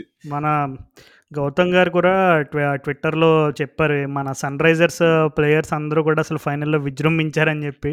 అండ్ అలాగే హర్ష భోగ్లే కూడా ప్రజెంటేషన్స్ టైమ్‌లో ఏం చెప్పాడంటే అసలు విలియమ్సన్ ఒక క్వెషన్ అడిగే ముందు విలియమ్సన్ అన్నీ మాట్లాడదాం ముందు అయన్నీ పక్కన పెట్టి అసలు ఏంటి మేము ఈరోజు విలియమ్సన్ కేవలం టీ20 క్రికెట్ ఆడడానికే పుట్టిన ఒక ప్లేయర్‌ని చూసాం. అసలు దాని గురించి చెప్పు అనగానే విలియమ్సన్ ఒక చిన్న చిరునవ్వు ఇస్తాడు అంతే. ఇంకా పెద్దగా రెస్పాండ్ కూడా అవ్వడు దానికి ఒక చిన్న నవ్వు. అంటే it shows how simple and humble and humility and అంటే విలియమ్సన్ ఏమైనా డిఫైన్ చేస్తాయంటే ఇట్లాంటి వర్డ్సే. సో మనం ఆ ఆ డిస్కషన్‌లోకి అంత డీప్‌గా వెళ్ళదు కానీ బట్ స్టిల్ ఇంకొక పాయింట్ ఏంటంటే అందరూ ఈ విలియమ్సన్ గేమ్ ప్లేని ఎలిగెన్స్ చూసి అబ్బా! అనుకుంటారు కానీ నిన్న మా కొలీగ్ భరత్ సుందరేషన్ ఏం చెప్పారంటే, ఈ ల్యాప్ షాట్లు, స్కూప్ షాట్లు ఇవన్నీ కూడా విలియమ్సన్ నెట్స్‌లో దాదాపు ప్రతి షాట్‌ని ఒక 60, 70 సార్లు ప్రాక్టీస్ చేస్తూ ఉంటాడంట కంటిన్యూయస్‌గా. అంటే కొన్ని కొన్ని సార్లు తనకి ఆల్మోస్ట్ మిడిల్ అయినట్టు అనిపించినా సరే, తనకి పర్టిక్యులర్‌గా ఏ స్పాట్‌లోకి బాల్ వెళ్ళాలి అనేది తను ఒక మ్యాపింగ్ చేసుకుంటాడంటారు ఇక్కడ ఫీల్డర్ ఉంటాడు. సో వీటికి ఇంకా వైడ్‌గా ఈ యాంగిల్‌లో కొట్టాలి అని ట ఒక టార్గెట్ పెట్టుకుంటాడంట. ఆ షాట్ ఎగ్జిక్యూట్ అయ్యే వరకు 50 సార్లు అవని, 60 సార్లు అవని, 70 సార్లు అవని కొడుతూనే ఉంటాడంట. So there is a lot of hard work behind the scenes also. So నిజంగా నేను నిన్న కొంచెం న్యూజిలాండ్ ఓడిపోయినందుకన్నా ఆ బాధ కంటే నిజంగా పాపం విలియమ్సన్ అంత అద్భుతమైన ఇన్నింగ్స్ ఆడిన తర్వాత న్యూజిలాండ్ వాళ్ళు అలా జరగడం! అనేది అంటే అది అనిపించింది. సింపుల్‌గా నీకు ఈజీ అంటే best performance not on the winning side అంటే ఎప్పుడైనా హార్ట్ బ్రేకే ఇప్పుడు నీకు. నువ్వు 2019 వరల్డ్ కప్ ఎంత పెద్ద హార్ట్ బ్రేక్. అది టీమ్ మొత్తానికి హార్ట్ బ్రేక్. ఇక్కడ మాత్రం నాకు తెలిసి విలియమ్సన్‌కే personal heart break. Because innings of one of his best innings of his life ఈజీగా అది. అండ్ అది ఇప్పుడు కంప్లీట్‌లీ ఓవర్ షాడో అయిపోయింది ఇప్పుడు. Man of the match Marsh అది ఇది David by man of the tournament Warner అది ఇది సన్ రైజర్స్ వాళ్ళు ఏం చేసినా కానీ ఇది అన్నాడు. ఇంకొక అరుదైన రికార్డ్ ఏంటంటే విలియమ్సన్ ఆడుతున్నప్పుడు తను fastest 50 in T twenty world cup ఫైనల్‌లో ఒక థర్టీ అంతకుముందు థర్టీ త్రీ బాల్స్ ఉండేది అనుకుంటా విలియమ్సన్ 32 బాల్స్‌లో రీచ్ అయ్యాడు. సో తన పేరున ఒక రికార్డ్ నమోదైంది. ఓకే. ఫాస్టెస్ట్ టీ20 50 ఇన్ వరల్డ్ కప్ ఫైనల్ అని. పాపం ఆ ఆనందాన్ని తను ఆస్వాదించే లోపే మిచెల్ మార్చ్ వచ్చి తను 31 బాల్స్‌లో కొట్టేశాడు ఫిఫ్టీ. సో ఆ రికార్డ్ మిచిల్ మార్చ్ ఎత్తుకెళ్ళిపోయాడు అనమాట సో నిజంగా అంటే నిజంగా విలియమ్సన్ ఆడిన ఇన్నింగ్స్ మాత్రం really it's an absolute pleasure నిజంగా చూసే వాళ్ళకి నిజంగా కన్నులు పండుగ. నిజంగా అంటే రేజ్ చేసాడు గేమ్ నీకు. విలియమ్సన్ పాస్ట్ ఫ్యూ మంత్స్ నుంచి ఎల్బో ఇంజురీతో చాలా బాధపడుతున్నాడు. అందుకే టాప్ ఫార్మ్‌లో ఉండట్లేదు. నీకు క్లియర్‌గా ప్లాన్స్ ఉన్నాయి నీకు. Fifth bowler over fifth bowler ఓవర్స్‌ని అసలు వదలొద్దు. ఇప్పుడు కమిన్స్, హేజల్‌వుడ్ మస్తేస్తున్నారు బౌలింగ్. మిగతా బౌలర్లు మాత్రం వదిలే ప్రసక్తే లేదు. జాంపాన్ కూడా కొట్టడం కష్టం. నేను రిస్క్ తీసుకోను. నేను మాక్స్‌వెల్ మా నీకు ఇంకా మార్చిని కొట్టాలి. అండ్ స్టార్క్ కొంచెం లోన్ కాన్ఫిడెన్స్ ఉన్నాడు. రిధం లేదు. పట్టుకొని కొట్టాల్సిందే అన్నాడు. పర్ఫెక్ట్‌గా ఎగ్జిక్యూట్ చేశాడు ఓన్లీ షేమ్ ఏంటంటే సిగ్గుచేటు ఏంటంటే తన చుట్టుపక్కల ఎవ్వరూ మినిమమ్ తనకున్నంత బ్యాట్స్‌మెన్‌షిప్ కానీ అంత ధైర్యం కానీ ఎవరూ చేయలేదు. అందరూ కన్జర్వేటివ్ గేమ్ ఆడారు. ఈవెన్ అంటే పాపం లాస్ట్‌లో నీషం కూడా 1, 2 బాల్స్ కనెక్ట్ చేయలేకపోయాడు. కొన్ని స్లాట్‌లో పడినాయి బాల్స్. అయినా అవి కూడా అవునవును. స్టార్క్ ఓవర్‌లో యాక్చువల్‌గా ఒకటైతే ఈజీగా 6 పోవాలి ఆ బాల్ అది. అట్టెట్ట కనెక్ట్ చేయలేదో మరి. సో ఎందుకంటే ఇట్లాంటి చిన్న చిన్న మ్యాటర్ కూడా ఇంట్ ఇట్లాంటి చిన్న చిన్న విషయాలు కూడా it will matter a lot. ఎందుకంటే ఇప్పుడు మనం ఇందాక మాట్లాడుకున్నాం కదా! ఆహ్, 192 ఒక 190 టార్గెట్‌కి 170 ఇప్పుడు ఈ 172 ఆస్ట్రేలియా వాళ్ళు ఇంత బాగా ఈజీగా చేసేసారు అని అనుకుంటున్నాం. కానీ వాళ్ళ ఆల్మోస్ట్ 19థ్ ఓవర్ ఆహ్, ఎండింగ్ వరకు తీసుకొచ్చారు. అంటే ఇట్ సేస్ దట్ ఒక 10, 20 రన్స్ ఎక్స్‌ట్రా ఉండుంటే ప్రెషర్ వేరేలా ఉండేది. ఎందుకంటే ఎంతైనా వరల్డ్ కప్ ఫైనల్ కదా! అని అప్పుడు భావన కమ్‌బ్యాక్ చేయడానికి ఛాన్స్ ఉండేది నీకు. 15 రన్స్ ఎక్స్‌ట్రా ఉన్నాయనుకో 10 ఫ 15 రన్స్ ఎక్స్‌ట్రా ఉండుంటే నీకు ఎప్పుడైతే వార్నర్ వికెట్ పడిందో బోల్ట్ బౌలింగ్ ఏసినప్పుడు అక్కడి నుంచి నీకు మ్యాచ్ మళ్ళీ గుంజని గుంజనీకుండేది. ఆ! కానీ ఎక్కడైతే నీకు సెవెన్ 172 దగ్గర ఉందో టార్గెట్ నీకు ఆ ఛాన్స్ లేకపోయే. అంటే పాపం ఎంత ప్రెషర్ ఫీల్ అయ్యారంటే న్యూజిలాండ్ వాళ్ళు ట్రెంట్ బోల్ట్ 13థ్ ఓవర్ కల్లా మూడు ఓవర్లు ఏసేసాడింక. ఇక న్యూజిలాండ్ బెస్ట్ బౌలర్ నిన్న నిన్న అనుకున్న టోర్నమెంట్ పరంగా అనుకున్న Trent Boult will be New Zealand best bowler అని చెప్పుకోవచ్చు. So New Zealand best bowler 13థ్ over కల్లా తను త్రీ ఓవర్స్ అయిపోయినాయి అంటే నీకు అక్కడే అర్థమైపోతుంది ఆస్ట్రేలియా వాళ్ళు న్యూజిలాండ్‌ని ఎంత ప్రెషర్ పెట్టారనేది చేజ్‌లో. అంటే బేసిక్‌గా వాళ్ళు కంప్లీట్‌లీ ఔట్ప్లే చేశారు. న్యూజిలాండ్ వాళ్ళు అన్నీ ట్రై చేశారు. నీకు బౌలింగ్ ప్లాన్స్ గానీ, బౌలింగ్ బౌలర్స్ గానీ కేన్ విలియమ్సన్ క్యాట్ క్యాప్టెన్సీ కానీ ఎవ్రీథింగ్ వాజ్ అప్ టు స్టాండర్డే కానీ సరిపోలేదు నీకు అక్కడ వార్నర్ మార్చ్ వాళ్ళిద్దరు ఎబిలిటీస్ ముందు ఏది సరిపోలేదు అండ్ కంప్లీట్లీ డిజర్వెడ్లీ ఆస్ట్రేలియా వాళ్ళు ఫైనల్ గెలిచారు ఇప్పుడు two thousand nineteen world cup final అందరు ఇంకా మాట్లాడుకుంటారు అది ఇది దట్ వాస్ వెరీ అన్ఫేర్ అని. ఇక్కడ మాత్రం అన్ఫేర్ ఏం లేదు. ఆ రోజు నిన్న టాస్ గెలి గెలవడం అనే ఒక అడ్వాంటేజ్ని ఆస్ట్రేలియా వాళ్ళు తీసుకొని కంప్లీట్లీ అవుట్ ప్లే చేశారు న్యూజిలాండ్ ఫించ్ కూడా. అవును ఫించ్ కూడా ఒక విధంగా చెప్పాడు. అంటే టాస్ అనేది కూడా అది కూడా ఒక ఫ్యాక్టర్ అదే. ఆ, అది కూడా కొంచెం అడ్వాంటేజ్ అయిందని చెప్పకనే చెప్పాడు. ఆస్ట్రేలియా వాళ్ళు ఈ మ్యా ఈ టోర్నమెంట్లో సెవెన్ టాసెస్లో సిక్స్ గెలిచారు. ఉమ్, ఆ అవును. ఆ టాస్ ఓడిపోయిన ఒక్క మ్యాచ్ ఓడి ఓడిపోయారు. అవును. కానీ అసలు రాహుల్ ఒక ఇంట్రెస్టింగ్ డిస్కషన్ ఏంటంటే ఇప్పుడు మనకి మరి ఐపీఎల్ లాంటి ఒక పెద్ద లీగ్ ఉంది ఇన్ని టీమ్స్ ఉన్నాయి మనం యుఏ కండిషన్స్లో దాదాపుగా ఈ సీజన్ అండ్ అంతకుముందు సీజన్ కూడా ఐపీఎల్ ఆడడం జరిగింది. అండ్ మన ఇండియన్ టీం బ్యాటింగ్ స్కిల్స్ అయినా బౌలింగ్ స్కిల్స్ అయినా ఇంకా అలా చెప్పుకుంటూ పోతే చాలా ఉన్నాయి.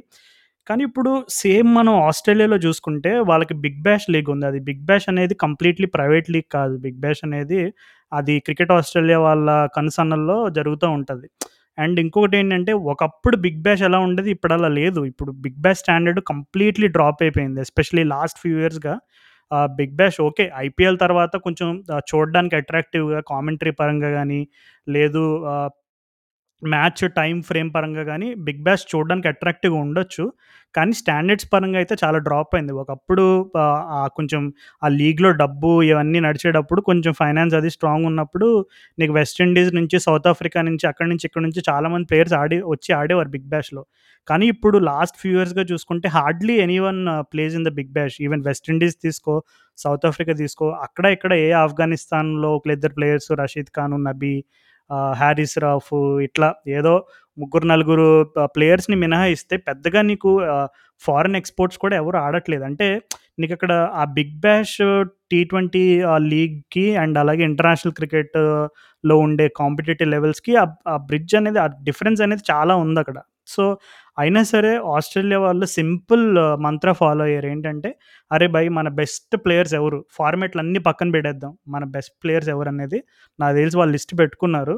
ఆ లిస్ట్ పెట్టుకుని కోర్స్ మ్యాక్స్వెల్ అండ్ స్టాయినిస్ ఇలా టీ ట్వంటీ స్పెషలిస్ట్ని వాళ్ళు బ్యాక్ చేశారు. అండ్ వాళ్ళిద్దరు ప్రూవెన్ ప్లేయర్స్ ఇప్పుడు మ్యాక్స్వెల్ అయినా స్టాయినిస్ అయినా వాళ్ళేం కొత్త వాళ్ళు కాదు. ఈ ఏదో జాష్ ఇంగ్లీష్ అండ్ అలాగే మిచెల్స్ వెబ్సన్ మిచెల్స్ వెబ్సన్ పేరు ఎప్పటి నుంచో ఆస్ట్రేలియా క్రికెట్లో వినబడుతూ ఉంది.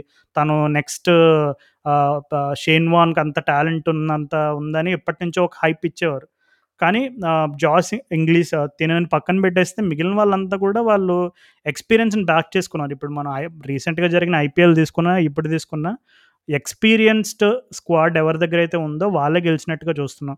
సో దీనికి మనం అంటే యూఏఈ కండిషన్స్ అనేవి చాలా ఛాలెంజింగ్గా అంటే ఛాలెంజింగ్ అంటే ఇప్పుడు నీకు అన్ని స్ట్రేట్ ఫార్వర్డ్ ట్రాక్స్ అయితే కాదు. అంటే మంచి ఫ్లాట్ ట్రాక్స్ కొడితే సిక్స్ ఫోర్ టార్గెట్ టూ హండ్రెడ్లు ఇట్లాంటి ట్రాక్స్ అయితే కాదు. యూఏఈలో అన్నీ కూడా మనం చాలా ఛాలెంజింగ్ కండిషన్స్ ఎస్పెషల్లీ అక్కడ ఉండే హ్యూమిడిటీ తోటి చాలా ఛాలెంజింగ్ కండిషన్స్ చూసాం. సో మనం ఒక అంచనా వేసుకోవచ్చు? అంటే నీకు ఎక్కడైతే బాగా ఛాలెంజింగ్ ఉంటాయి కండిషన్స్ అక్కడ ఫుల్ ఎక్స్పీరియన్స్ ఉన్న వాళ్ళే గెలుస్తారు అనే ఒక అంచనా వేసుకోవడం కరెక్టేనంటావా లేదు వేరే కారణాలు ఏమైనా తోడై ఉన్నాయంటావా? మెయిన్ థింగ్ నీకు ఈ టీ ట్వంటీ వరల్డ్ కప్స్ ఎప్పుడైనా బెస్ట్ టీం గెలవదు అనేది నాకు ఎప్పుడు అనిపిస్తుంది. మన first two thousand seven world కప్లో మనం గెలవడం అయినా కానీ నీకు two thousand nine world cup Pakistan వాళ్ళు గెలవడం ఆర్ నీకు నీకు కొంతమంది అంటారు two thousand sixteen world cup కూడా ఇప్పుడు వెస్టిండీస్ వాళ్ళు గెలిచారు కానీ వాళ్ళు ఆ టోర్నమెంట్ మొత్తంలో ఒక్కసారి కూడా డిఫెండ్ డిఫెండ్ చేయలేకపోయారు టార్గెట్ సో ఇప్పుడు ఈ ఈ వరల్డ్ కప్లో కూడా అదే అయింది. ఆస్ట్రేలియా వాళ్ళు ఈ టోర్నమెంట్లో అన్ని చేజ్ చేసే గెలిచారు. ఒక్క మ్యాచ్ డిఫెండ్ చేశారు. అది ఏమైందో చూసాం. బట్లర్ చూపించింది cinema. So it is all an ఇన్ఫ imperfect place ఇప్పుడు నన్ను అడిగితే ఐపీఎల్ లాంటి టోర్నమెంట్ ఎప్పుడైనా leagues are a fair assessment in T twenty ఎందుకంటే టీమ్స్ స్ట్రెంగ్స్ వీక్నెసెస్ కంప్లీట్గా టెస్ట్ అయితే నీకు. Home conditions away conditions different combinations fourteen matches ఆడతారు. కానీ ఇక్కడ నీకు ఫోర్ ఫైవ్ మ్యాచెస్లో సినిమా ఎప్పుడు బయటపడదు నీకు టీ ట్వంటీస్లో సో ఒక నాలుగు మ్యాచ్లు కరెక్ట్గా విన్నింగ్ స్ట్రీక్ ఉంటే అయిపోయింది ఇప్పుడు మనం అందరం ఇప్పుడు ఐపీఎల్ గురించి మాట్లాడుకుంటున్నప్పుడు Kings Eleven Punjab two thousand ఎయిటీన్లో స్టార్టింగ్ ఆఫ్ ద టోర్నమెంట్లో లైన్గా ఆరు గెలుస్తారు తర్వాత ఏమైంది వాటి ప్లే ఆఫ్స్ కూడా క్వాలిఫై అవ్వరు అండ్ ఇక్కడ కూడా అదే అంటారు నేను. మనం కూడా మాట్లాడుకున్నాం న్యూజిలాండ్ వాళ్ళు they they don't deserve to be in the final అనుకున్నాము. అంటే అసలు వాళ్ళు ప్లే ఆఫ్స్‌కి వెళ్ళడమే ఎక్కువ అనుకున్నాము. ఆస్ట్రేలియా కూడా అంటే they are not a perfect T twenty team. మనకు తెలుసు అది కూడా క్లియర్ వీక్‌నెసెస్ ఉన్నాయి అని. అండ్ మ్యాక్స్ మ్యాక్స్‌వెల్ చేత వాళ్ళు పవర్ ప్లేలో ఇద్దరు రైట్ హ్యాండర్స్ ఉన్నా కానీ బౌలింగ్ లేపించుకుంటూ అయినా కానీ బతికి బయట కట్టారు వాళ్ళు. సో అండ్ ఇంగ్లాండ్ వాళ్ళు కూడా చూసుకుంటే ఈ టోర్నమెంట్ మొత్తంలో there was no perfect team అది నా చిత్రం ఏంటంటే ఇప్పుడు ఏది పర్ఫెక్ట్ టీం ఎవరు డిజర్వింగ్ అంటే క్లోజెస్ట్ టు పర్ఫెక్ట్ టీం నాకు తెలిసి సౌత్ ఆఫ్రికా ఒక్కళ్ళే అంటే నా వాళ్ళు ఒక్కళ్ళే కొంచెం నీకు టీంలో అన్ని బేసిస్ కవర్డ్ ఉన్నాయి. వీళ్ళకి అన్ని ఇప్పుడు పేస్ బౌలింగ్ స్పిన్ బౌలింగ్ నీకు బ్యాట్స్మెన్ మిడిల్ ఆర్డర్ ఫినిషర్స్ అందరూ క్లిక్ అవుతున్నారు. పాప అయినా వాళ్ళు సెమీఫైనల్స్ రాలేకపోయారు. అంటే అది అంటే వాళ్ళకి వాళ్ళుగా చేసుకున్న తప్పిదం అది ఇంకెవరు ఏం చేయలేరు. ఎందుకంటే అంటే ఇప్పుడు కొంతమంది అంటారు ఇప్పుడు చిన్న టీంలో ఇష్టం వచ్చినట్టు కొట్టేసి నీకు ఆస్ట్రేలియా వాళ్ళు సెమీఫైనల్స్కి వచ్చారు అని. మనం కూడా అనుకున్నాం ఇప్పుడు ఆ టైంలో సౌత్ ఆఫ్రికా వాళ్ళు clearly deserving to be in semifinals వాళ్ళు ఆడిన క్రికెట్ వాళ్ళు ఆడుతున్న బ్రాండ్ ఆఫ్ క్రికెట్ అని బట్ ఆస్ట్రేలియా వాళ్ళు సెమీఫైనల్స్లో ఒక లెవెల్ అప్ ఆడారు. అదైతే ఒప్పుకోవాలి. పాకిస్తాన్తో వాళ్ళు చేసిన స్టేజ్ అదంతా. So but but I still believe ఈ టోర్నమెంట్ మొత్తంలో మోస్ట్ ఇంప్రెసివ్ అవుట్ఫిట్ నాకు సౌత్ ఆఫ్రికా అనిపించింది. కానీ ఇప్పుడు చూడు రాహుల్ ఇప్పుడు చిన్న చిన్న ఇష్యూస్ అనేవి ఎంత ఇంపాక్ట్ చేస్తాయి అనేది. ఇప్పుడు చూడు క్వింటన్ డికో ఒక మ్యాచ్లో తను అదే సమ్ ఆ నీ ఇష్యూ వల్ల తను గ్రౌండ్కి రాకపోవడం ఆ మ్యాచ్ ఆడకపోవడం చిన్నపాటి కొంచెం డిస్టర్బెన్స్ అయితే క్రియేట్ అయింది డ్రెస్సింగ్ రూమ్లో. సరే ఆ మ్యాచ్ గెలిచేశారు సౌత్ ఆఫ్రికా వాళ్ళు కన్విన్సింగ్గానే కానీ ఆ మ్యాచ్లో నీకు వేడన్ మార్క్రమ్ ఆడిన రోల్ అంటే ఆ తను ఆడిన ఇన్నింగ్స్ ఇంపాక్ట్ అనేది మనం మర్చిపోకూడదు. ఎందుకంటే తను వచ్చి ఒక్కసారిగా కొంచెం స్లో సప్పగా సాగుతున్న మ్యాచ్ని complete taking the bull by the horn అనేదో అంటారు చూడు ఇంగ్లీష్లో. అలాగా తను మ్యాచ్ని అక్కడి నుంచి సౌత్ ఆఫ్రికా వైపుకి తిప్పి అంటే నీకు తెలియదు మేబీ ఆ రోజు డికో కార్డు ఉంటే తను ఒక పవర్ ప్యాక్ స్టార్ట్ ఇచ్చుంటే మేబీ ఫిఫ్టీన్ ఓవర్స్లోనే మ్యాచ్ కంప్లీట్ చేసేవారేమో ఎవరికి తెలుసు. అంటే అలాంటి చిన్న చిన్న విషయాలు చాలా ఎంత ఇంపాక్ట్ క్రియేట్ చేస్తాయనేది లాస్ట్కి సౌత్ ఆఫ్రికా వాళ్ళకే అర్థమైంది. ఎందుకంటే వాళ్ళ లాస్ట్ మ్యాచ్ షార్జాలో అది కూడా ఇంగ్లాండ్ పైన అంత స్కోర్ కొట్టిన తర్వాత కూడా వాళ్ళు ఒక ఇంకా టీంని వన్ థర్టీ వన్ ఫార్టీ లాంటి టోటల్కి రెస్ట్రిక్ట్ చేయాలంటే ఎంత కష్టం అసలు ఇలాంటి హైలీ కాంపిటేటివ్ టోర్నమెంట్లు అనేది వాళ్ళకే అర్థమైంది. కానీ ఇప్పుడు ఆస్ట్రేలియా వాళ్ళు లాస్ట్ సిక్స్ మంత్స్లో బంగ్లాదేశ్లో అండ్ అలాగే వెస్టిండీస్లో రెండు అంటే రెండు టీ ట్వంటీ సిరీస్లు ఫైవ్ మ్యాచెస్ ఫైవ్ మ్యాచెస్ ఆడారు. అంటే అక్కడికి వెళ్ళిన స్క్వాడ్స్లో సగం ప్లేయర్స్ ఇప్పుడు వరల్డ్ కప్లో లేకపోవచ్చు. కానీ అట్లీస్ట్ వాళ్ళు యాజ్ ఎ గ్రూప్గా వాళ్ళు వెళ్ళి ఆడడం అండ్ ఆ కోచింగ్ స్టాఫ్ తోటి డిఫరెంట్ కండిషన్స్లో కొంచెం ఛాలెంజింగ్ కండిషన్స్లో ఓడిపోయినా సరే వాళ్ళకి ఒక టెంప్లెట్ అయితే సెట్ చేసుకున్నారు. ఇప్పుడు మన లాస్ట్ సిక్స్ మంత్స్లో ఏ ఏ ఇంటర్నేషనల్ టీం అయినా అన్ని టీ ట్వంటీస్ ఆడిందంటే నాకు తెలిసి a T a T twenty team గుర్తు రావట్లేదు. ఎందుకంటే ఇండియా వాళ్ళు లేకుండా ఆ వరల్డ్ టెస్ట్ ఛాంపియన్షిప్ టైం నుంచి ఇంకా అక్కడ ఆ వరల్డ్ టెస్ట్ ఛాంపియన్షిప్ అది అయిపోయిన వెంటనే ఇంగ్లాండ్ సిరీస్ అది అయిపోయిన వెంటనే ఐపీఎల్ సో నువ్వు ఎంత ఐపీఎల్లో ఆడినా సరే you won't play a group కదా. నువ్వు కోహ్లీ ఒక టీంలో ఉంటాడు రోహిత్ శర్మ ఒక టీంలో ఉంటాడు వేరే వాళ్ళు ఒక టీంలో ఉంటారు ఇవన్నీ. అండ్ ఇవన్నీ చెప్తున్నప్పుడు నాకు ఇందాక రీసెంట్గా మా ఒక చిన్న ఇన్సైడ్ ఇన్ఫో తెలిసింది. అదేంటంటే విరాట్ కోహ్లీ ఈ ఎప్పుడైతే అంటే ధోనీని మెంటర్గా అపాయింట్ చేసే ఈ ప్రాసెస్ ఏదైతే ఉందో ఇది నాకు తెలిసినంత వరకు నాకున్న ఇన్ఫర్మేషన్ ప్రకారం తనకి ఆల్మోస్ట్ లాస్ట్ మినిట్లో తెలిసిందంట. అసలు ఈ ధోనీని అపాయింట్ చేస్తున్నారనే విషయం. అంటే ఒక విధంగా మనం already the Kohli Rohit Sharma captaincy split లేదు కోహ్లీ క్యాప్టెన్సీ రిటైర్మెంట్ అనే రకమైనటువంటి చిన్న కొన్ని కొన్ని uh, అంటే ఇండియన్ క్రికెట్ డ్రెస్సింగ్ రూమ్లో కొంచెం డిస్టర్బెన్స్ ఉందనే టైప్లో న్యూస్లు మనం చదువుతూనే ఉన్నాం ఇంగ్లాండ్ సిరీస్ నుండి. సో దానికి తోడు ఇప్పుడు ఐపీఎల్ ఆడి ఐపీఎల్ ఆడి ఆ బబుల్ లైఫ్ మెంటల్ ఎగ్జాషన్ ఇవన్నీ కలుపుకొని uh, నీకు ఆల్రెడీ కోహ్లీకి ఇది last series as a T twenty క్యాప్టెన్గా ఉన్నప్పుడు నీకు ఆఫ్ ద ఫీల్డ్లో జరిగే ఇష్యూస్ని కూడా మనం తక్కువ అంచనా వేయలేము. ఎందుకంటే అంటే పర్టికులర్గా మనం ఇంకా లోతుగా చెప్పకూడదు కొన్ని కొన్ని విషయాలు. బట్ కోహ్లీకి అయితే తను అదే M S Dhoni team India మెంటర్గా నియమిస్తున్న సంగతి మాత్రం తనకు ఆల్మోస్ట్ ఇంకా కొన్ని నిమిషాల్లో కొన్ని గంటల్లో లేదు ఈ రేపు ఉదయం అనౌన్స్మెంట్ చేస్తారంటే ఈరోజు రాత్రి. అలా తెలిసిందంట. సో ఒక విధంగా అంటే మరి అలాంటి కోహ్లీ లాంటి ఫిగర్ నేను మరి అంత డిమీన్ చేయడం అనేది మరి ఏమో మరి దాని గురించి ఇది కరెక్ట్ ఎపిసోడ్ కాదనుకుంటా అలాంటి డిస్కషన్ పెట్టుకోవడానికి. కానీ ఆ పాయింట్ ఎందుకు మెన్షన్ చేయాల్సి వచ్చిందంటే మనం ఇప్పుడు ఆన్ ద ఫీల్డ్లో జరిగిన ముచ్చట్ల గురించి చాలా మాట్లాడుకున్నాం. ఆ ప్లేయర్స్ పర్ఫార్మెన్స్ గురించి వాళ్ళ పాస్ట్లో జరిగిన స్ట్రగుల్స్ గురించి అవి ఇవి చెప్పుకున్నాం కానీ ఆఫ్ ద ఫీల్డ్ ఇష్యూస్ని మాత్రం మనం ఏమాత్రం అండర్ ఎస్టిమేట్ చేయలేం ఎస్పెషల్లీ బబుల్ లైఫ్లో. ఎందుకంటే ప్లేయర్స్ అంతకు ముందు వరకు వాళ్ళు ఆడే విధానం వాళ్ళకున్న కల్చర్ టెంప్లెట్ అంతా డిఫరెంట్గా ఉంటుంది. కానీ బబుల్ లైఫ్లో వాళ్ళు అడ్జస్ట్ అయ్యి ఆల్రెడీ వాళ్ళకి మెంటల్ ప్రెషర్ చాలా ఉంటుంది. దానికి తోడు ఆఫ్ ద ఫీల్డ్ జరిగే ఇష్యూస్ కూడా నీకు ఖచ్చితంగా ఎంతో కొంత ఇంపాక్ట్ చూపిస్తాయి అనేది మనకి ఇప్పుడు ఇండియన్ టీంలో కనపడింది. అండ్ అలాగే సౌత్ ఆఫ్రికన్ టీంలో కూడా కనపడింది. మనం ఒక రెండు ఎగ్జాంపుల్స్ చెప్పుకోవాలంటే.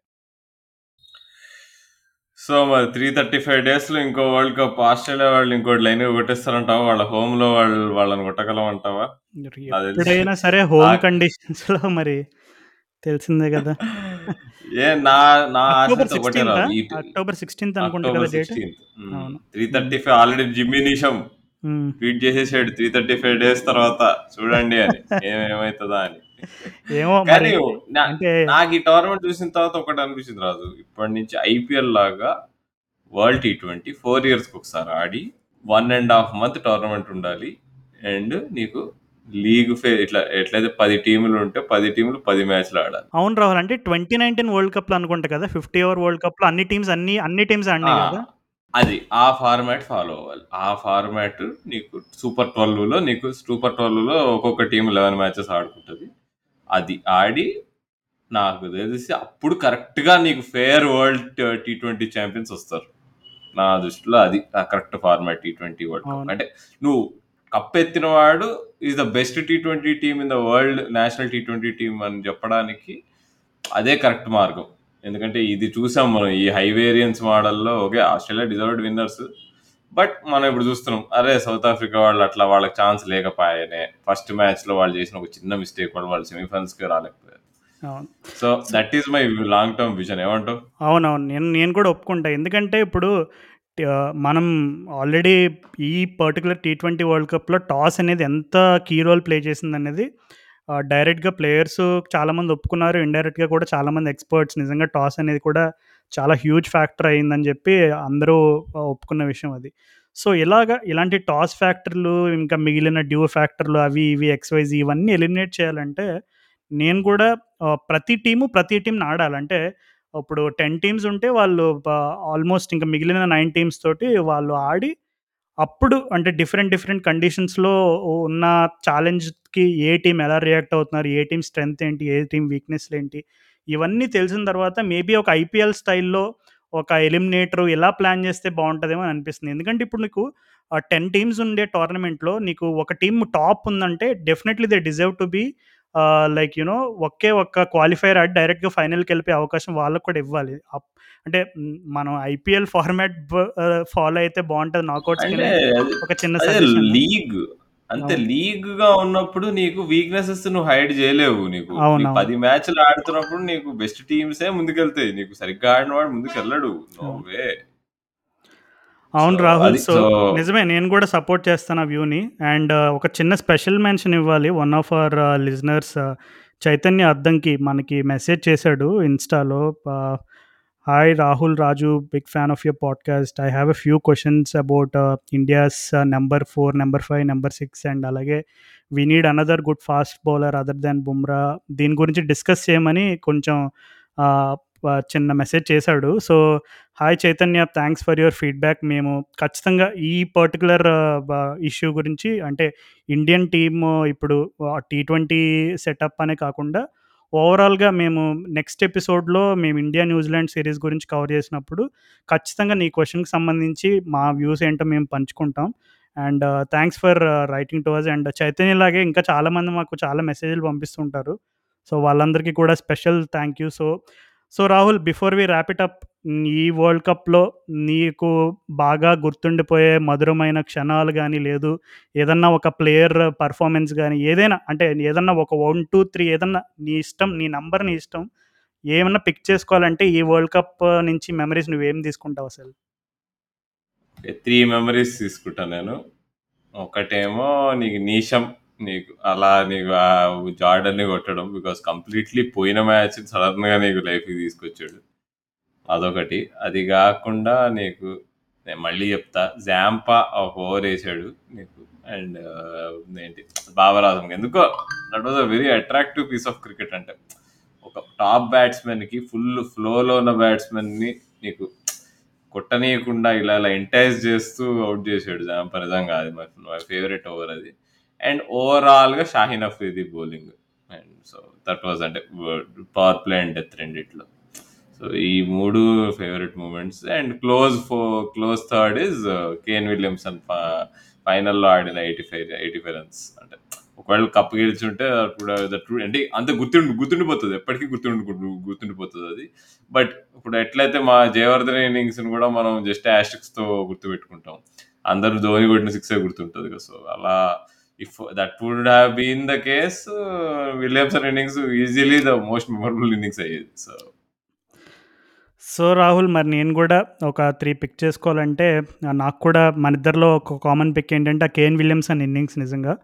కేన్ విలియమ్సన్ నాకు బాగా ఇష్టమైన ప్లేయర్స్ అవుతాను నిన్న ఆడిన ఇన్నింగ్స్ మాత్రం నిజంగా is one of my favourite innings is tournament. And అది కాకుండా ఇంకొక రెండు మూమెంట్స్ నేను పిక్ చేసుకోవాలంటే ఫస్ట్ నాకు గుర్తొచ్చేది ఏంటంటే విరాట్ కోహ్లీ ఎప్పుడైతే ఇండియా పాకిస్తాన్ మ్యాచ్‌లో మ్యాచ్ అయిపోగానే తను బా మొహమ్మద్ రిజ్వాన్ అండ్ బాబర్ అజమ్ ఇద్దరి దగ్గరికి వెళ్ళి అంటే ఒక వాళ్ళకి ఆ మూమెంట్ ఇస్తాడు. అరే మీరు you done a great job మంచిగా ఆడారు భయ్! అది ఇది అని చెప్పి వాళ్ళతో ఒక రెండు నిమిషాలు మాట్లాడతాడు. సో ఆ గెస్చర్ అనేది ఏదైతే ఉందో అంటే ఎందుకంటే ఇండియా పాకిస్తాన్ క్లాష్ అనగానే ఎమోషన్స్ ఎంత ఉంటాయి. అండ్ దట్ టు ఇండియా ఎప్పుడు ఓడిపోలేదు పాకిస్తాన్‌తో అండ్ అయిన వరల్డ్ కప్ గేమ్. సో ఇలాంటి ఈక్వేషన్స్ అన్నీ చాలా రన్ అవుతూ ఉంటాయి. కానీ కోహ్లీ మాత్రం తను ఆ స్పిరిట్ అనేది వాళ్ళిద్దరి దగ్గరికి వెళ్ళి వాళ్ళిద్దరిని ఎంకరేజ్ చేసి సపోర్ట్ చేసిన ఆ గెస్టర్ అయితే నాకు చాలా బాగా నచ్చింది. అండ్ అది కాకుండా ఇంకా పర్టికులర్గా ఒక ఇన్నింగ్స్ పిక్ చేసుకోవాలనుకుంటే ఈ వరల్డ్ కప్‌లో జాస్ బట్లర్ శ్రీలంక పైన ఆడిన ఇన్నింగ్స్ నేను పిక్ చేసుకుంటాను ఎందుకంటే నాకు ఇంకా గుర్తు అది షార్జా ట్రాక్ అనేది ఎంత ఛాలెంజింగ్ అనేది మనం చూసాము. So last I think ten overs అయ్యేసరికి వాళ్ళ స్కోర్ 61 ఎంతో ఎంత ఉంటుంది లాస్ట్‌లో చూస్తే అది 170 పైకి వెళ్ళిపోతుంది అనమాట అంటే జాస్ బట్లర్ ఆ పర్టిక్యులర్ మ్యాచ్‌లో ఒక టీ ట్వంటీ బ్యాట్స్‌మెన్‌గా ఛాలెంజింగ్ కండిషన్స్ ఎదురైనప్పుడు ఒక ఇన్నింగ్స్‌ని పేస్ చేసుకొని సెంచరీ ఎలా కొట్టాలి? టీ ట్వంటీలో సెంచరీ కొట్టడం అంటే చాలా పెద్ద విషయం నిజంగా. అట్లాంటిది ఛాలెంజింగ్ కండిషన్స్‌లో నీ టీమ్ ఆల్రెడీ 3, 4 వికెట్స్ డౌన్ అయిపోయినప్పుడు ఫస్ట్ సెవెన్ ఎయిట్ అవర్స్లోనే ఇన్నింగ్స్‌ని ప్లాన్ చేసుకుని యాస్ అన్ ఓపెనర్‌గా ఎలా టార్గెట్ చేయాలి? ఎలా ఆ ఇన్నింగ్స్‌ని బిల్డ్ చేసుకోవాలనేది నిజంగా ఒక టెంప్లేట్ సెట్ చేశాడు జాస్ బట్లర్ నిజంగా. So I think that will also be in the top of my list. So అంతేనా మరి? ఇంకేమైనా ముచ్చట్లు ఉన్నాయి వరల్డ్ కప్‌కి సంబంధించి నీ దగ్గర? ఏంలే మరి సన్ రైజర్స్ వాళ్ళు అసలు డేవిడ్ వైకి గాని, ఆస్ట్రేలియా టీమ్‌కి గాని కంగ్రాచ్యులేషన్స్ చెప్పలేదంట మరి ఏమంటావు? ఓహ్! చాలా జరుగుతుంది రచ్చ అసలు సోషల్ మీడియాలో. అసలు వెయిటింగ్ ఎప్పుడు ఇదేంటి రిటెన్షన్స్ లిస్ట్ వస్తదా? ఏమైతదా? కొత్త teams ఎట్లుంటాయా? So that will be the next most interesting. లేదు రాహుల్. ఈ క్లియర్ ఇండికేషన్స్ మనకు తెలిసిపోతున్నాయి. డేవిడ్ వార్నర్‌ని సన్ రైజర్స్ వాళ్ళు రిటైన్ చేసుకునే అవకాశాలు చాలా తక్కువగా ఉన్నట్టు కనపడుతున్నాయి. బట్ చూద్దాం. ఇట్స్ క్లియర్ ఇంకా. అవును. It's clear. కానీ నిన్న మాత్రం చాలా రచ్చనే జరిగింది. అంటే సన్ రైజర్స్ వాళ్ళని బాగా అంటే వాళ్ళే హాట్ టాపిక్ అయ్యారు. ఎస్పెషల్లీ సోషల్ మీడియాలో. ఎందుకంటే అసలు ఈ వార్నర్‌ని ట్రీట్ చేసిన విధానం అంటే ఏది బాగా ఇబ్బందిగా okay. Warner out of form ఉన్నాడు. కొంచెం ఏ కెప్టెన్సీ ఇష్యూస్ వచ్చినాయి. ఏదో గొడవలు జరిగినాయి. ఇవన్నీ అందరికీ తెలిసిన విషయాలే. కానీ కొన్ని కొన్ని మ్యాచెస్‌లో తనని ట్రీట్ చేసిన విధానం ఒక మ్యాచ్‌లో అయితే తను గ్రౌండ్‌కి కూడా తీసుకురాలేదు. సో ఇట్లాంటివి ఏంటంటే మరి ఎంతైనా బిగ్ ప్లేయర్ కదా! ఇప్పుడు డేవిడ్ వార్నర్ అంటే తను ఒక బ్రాండ్. ఓకే. సన్ రైజర్స్‌కి వచ్చిన తర్వాత యాస్ ఎ కెప్టెన్‌గా తను క్రియేట్ చేసుకున్న బ్రాండ్ వేరు. బట్ జనరల్‌గానే వరల్డ్ క్రికెట్‌లో డేవిడ్ వార్నర్ అంటే తనకంటూ ఒక రెప్యుటేషన్ ఉంది. మరి అలాంటి ప్లేయర్‌ని మరి ఏంటది గ్రౌండ్లో కూడా తీసుకురాకుండా మరి హోటల్ రూమ్‌లో ఉంచే అంత అలాంటి ట్రీట్మెంట్‌లు ఇలాంటివి మరి ఫ్యాన్స్ అంత ఈజీగా మర్చిపోరు. సో మరి డేవిడ్ వార్నర్ గారి సతీమణి కూడా నిన్న ట్వీట్ చేశారు. అంటే కా అంటే కామెడీగా ఏంటి ఎవరో అన్నారు మరి అవుట్ ఆఫ్ ఫామ్ మా ఏజ్ అయిపోతుంది అని చెప్పి చిన్న 2, 3 స్మైలీ సింబల్స్ తోటి ఒక ట్వీట్ కూడా వేశారామె. సో మరి చాలామంది క్రిటిక్స్‌కి పర్టిక్యులర్‌గా డేవిడ్ వార్నర్‌ని విమర్శించి అతని దగ్గర ఆట అయిపోయింది. ఇంకా సత్తా లేదు అనుకున్న వాళ్ళందరికీ కూడా నిజంగా మరి సమాధానం అయితే ఇచ్చాడు. చూద్దాం మరి భవిష్యత్తులో తన ఫామ్ ఎలా ఉంటుంది ఎందుకంటే ఈజ్ నో యంగ్. ఇప్పుడు 34 ప్లస్ ఉన్నదంటే ఆటోమేటిక్‌గా ఇంకా క ఎలాంటి కండిషన్స్‌లో ఆడినా నీకు డిఫరెంట్ ఛాలెంజెస్ ఉంటాయి. ఫిజికల్‌గా గానీ అంటే నా లాస్ట్ వర్డ్ ఏంటంటే Warner is a legend of course man of the tournament అది ఇది. బట్ తన తనకి వీక్‌నెసెస్ అయితే ఉన్నాయి. అవి ఎక్కడికి పోలేదు. క్రిస్ వోక్స్ ఔట్ చేసిన విధానం బట్టి మనకు క్లియర్‌గా కనిపిస్తుంది. నీకు ఎప్పుడైనా లీగ్ ఫార్మాట్‌లో ఐపీఎల్ ఎందుకు వరల్డ్స్ బెస్ట్ టీ20 లీగ్ అంటే వీక్‌నెసెస్‌ని కరెక్ట్‌గా ఎక్స్‌ప్లాయిట్ చేస్తాయి టీమ్స్ వాళ్ళకున్న స్కిల్ సెట్స్‌తో. కంప్లీట్‌గా ఇప్పుడు వార్నర్ ఓలే is the same Warner as in 2016, 2017 అంటే కాదు. నేను ఐ స్టిల్ సే నో. అంటే ఈవెన్ ప్రాక్టీస్ మ్యాచెస్‌లో కూడా వరల్డ్ కప్ ప్రాక్టీస్ మ్యాచెస్‌లో రెండు మ్యాచ్లోనూ చాలా తక్కువ స్కోర్ ఔట్ అయ్యాడు. పది రన్‌లు కూడా కొట్టలేదు అనుకుంటా ఐదు రన్‌లు కూడా కొట్టలేదేమో. సో, అంత తక్కువగా అవుట్ అయ్యాడు. సో, నిజంగా వార్నర్ ఒక్క విషయంలో మాత్రం మెచ్చుకోవాలి. ఎందుకంటే ఈస్ బేసిక్‌గా ఆస్ట్రేలియా ప్లేయర్స్ ఎక్కువ మంది చాలా మెంటల్లీ టఫ్ ఉంటారు.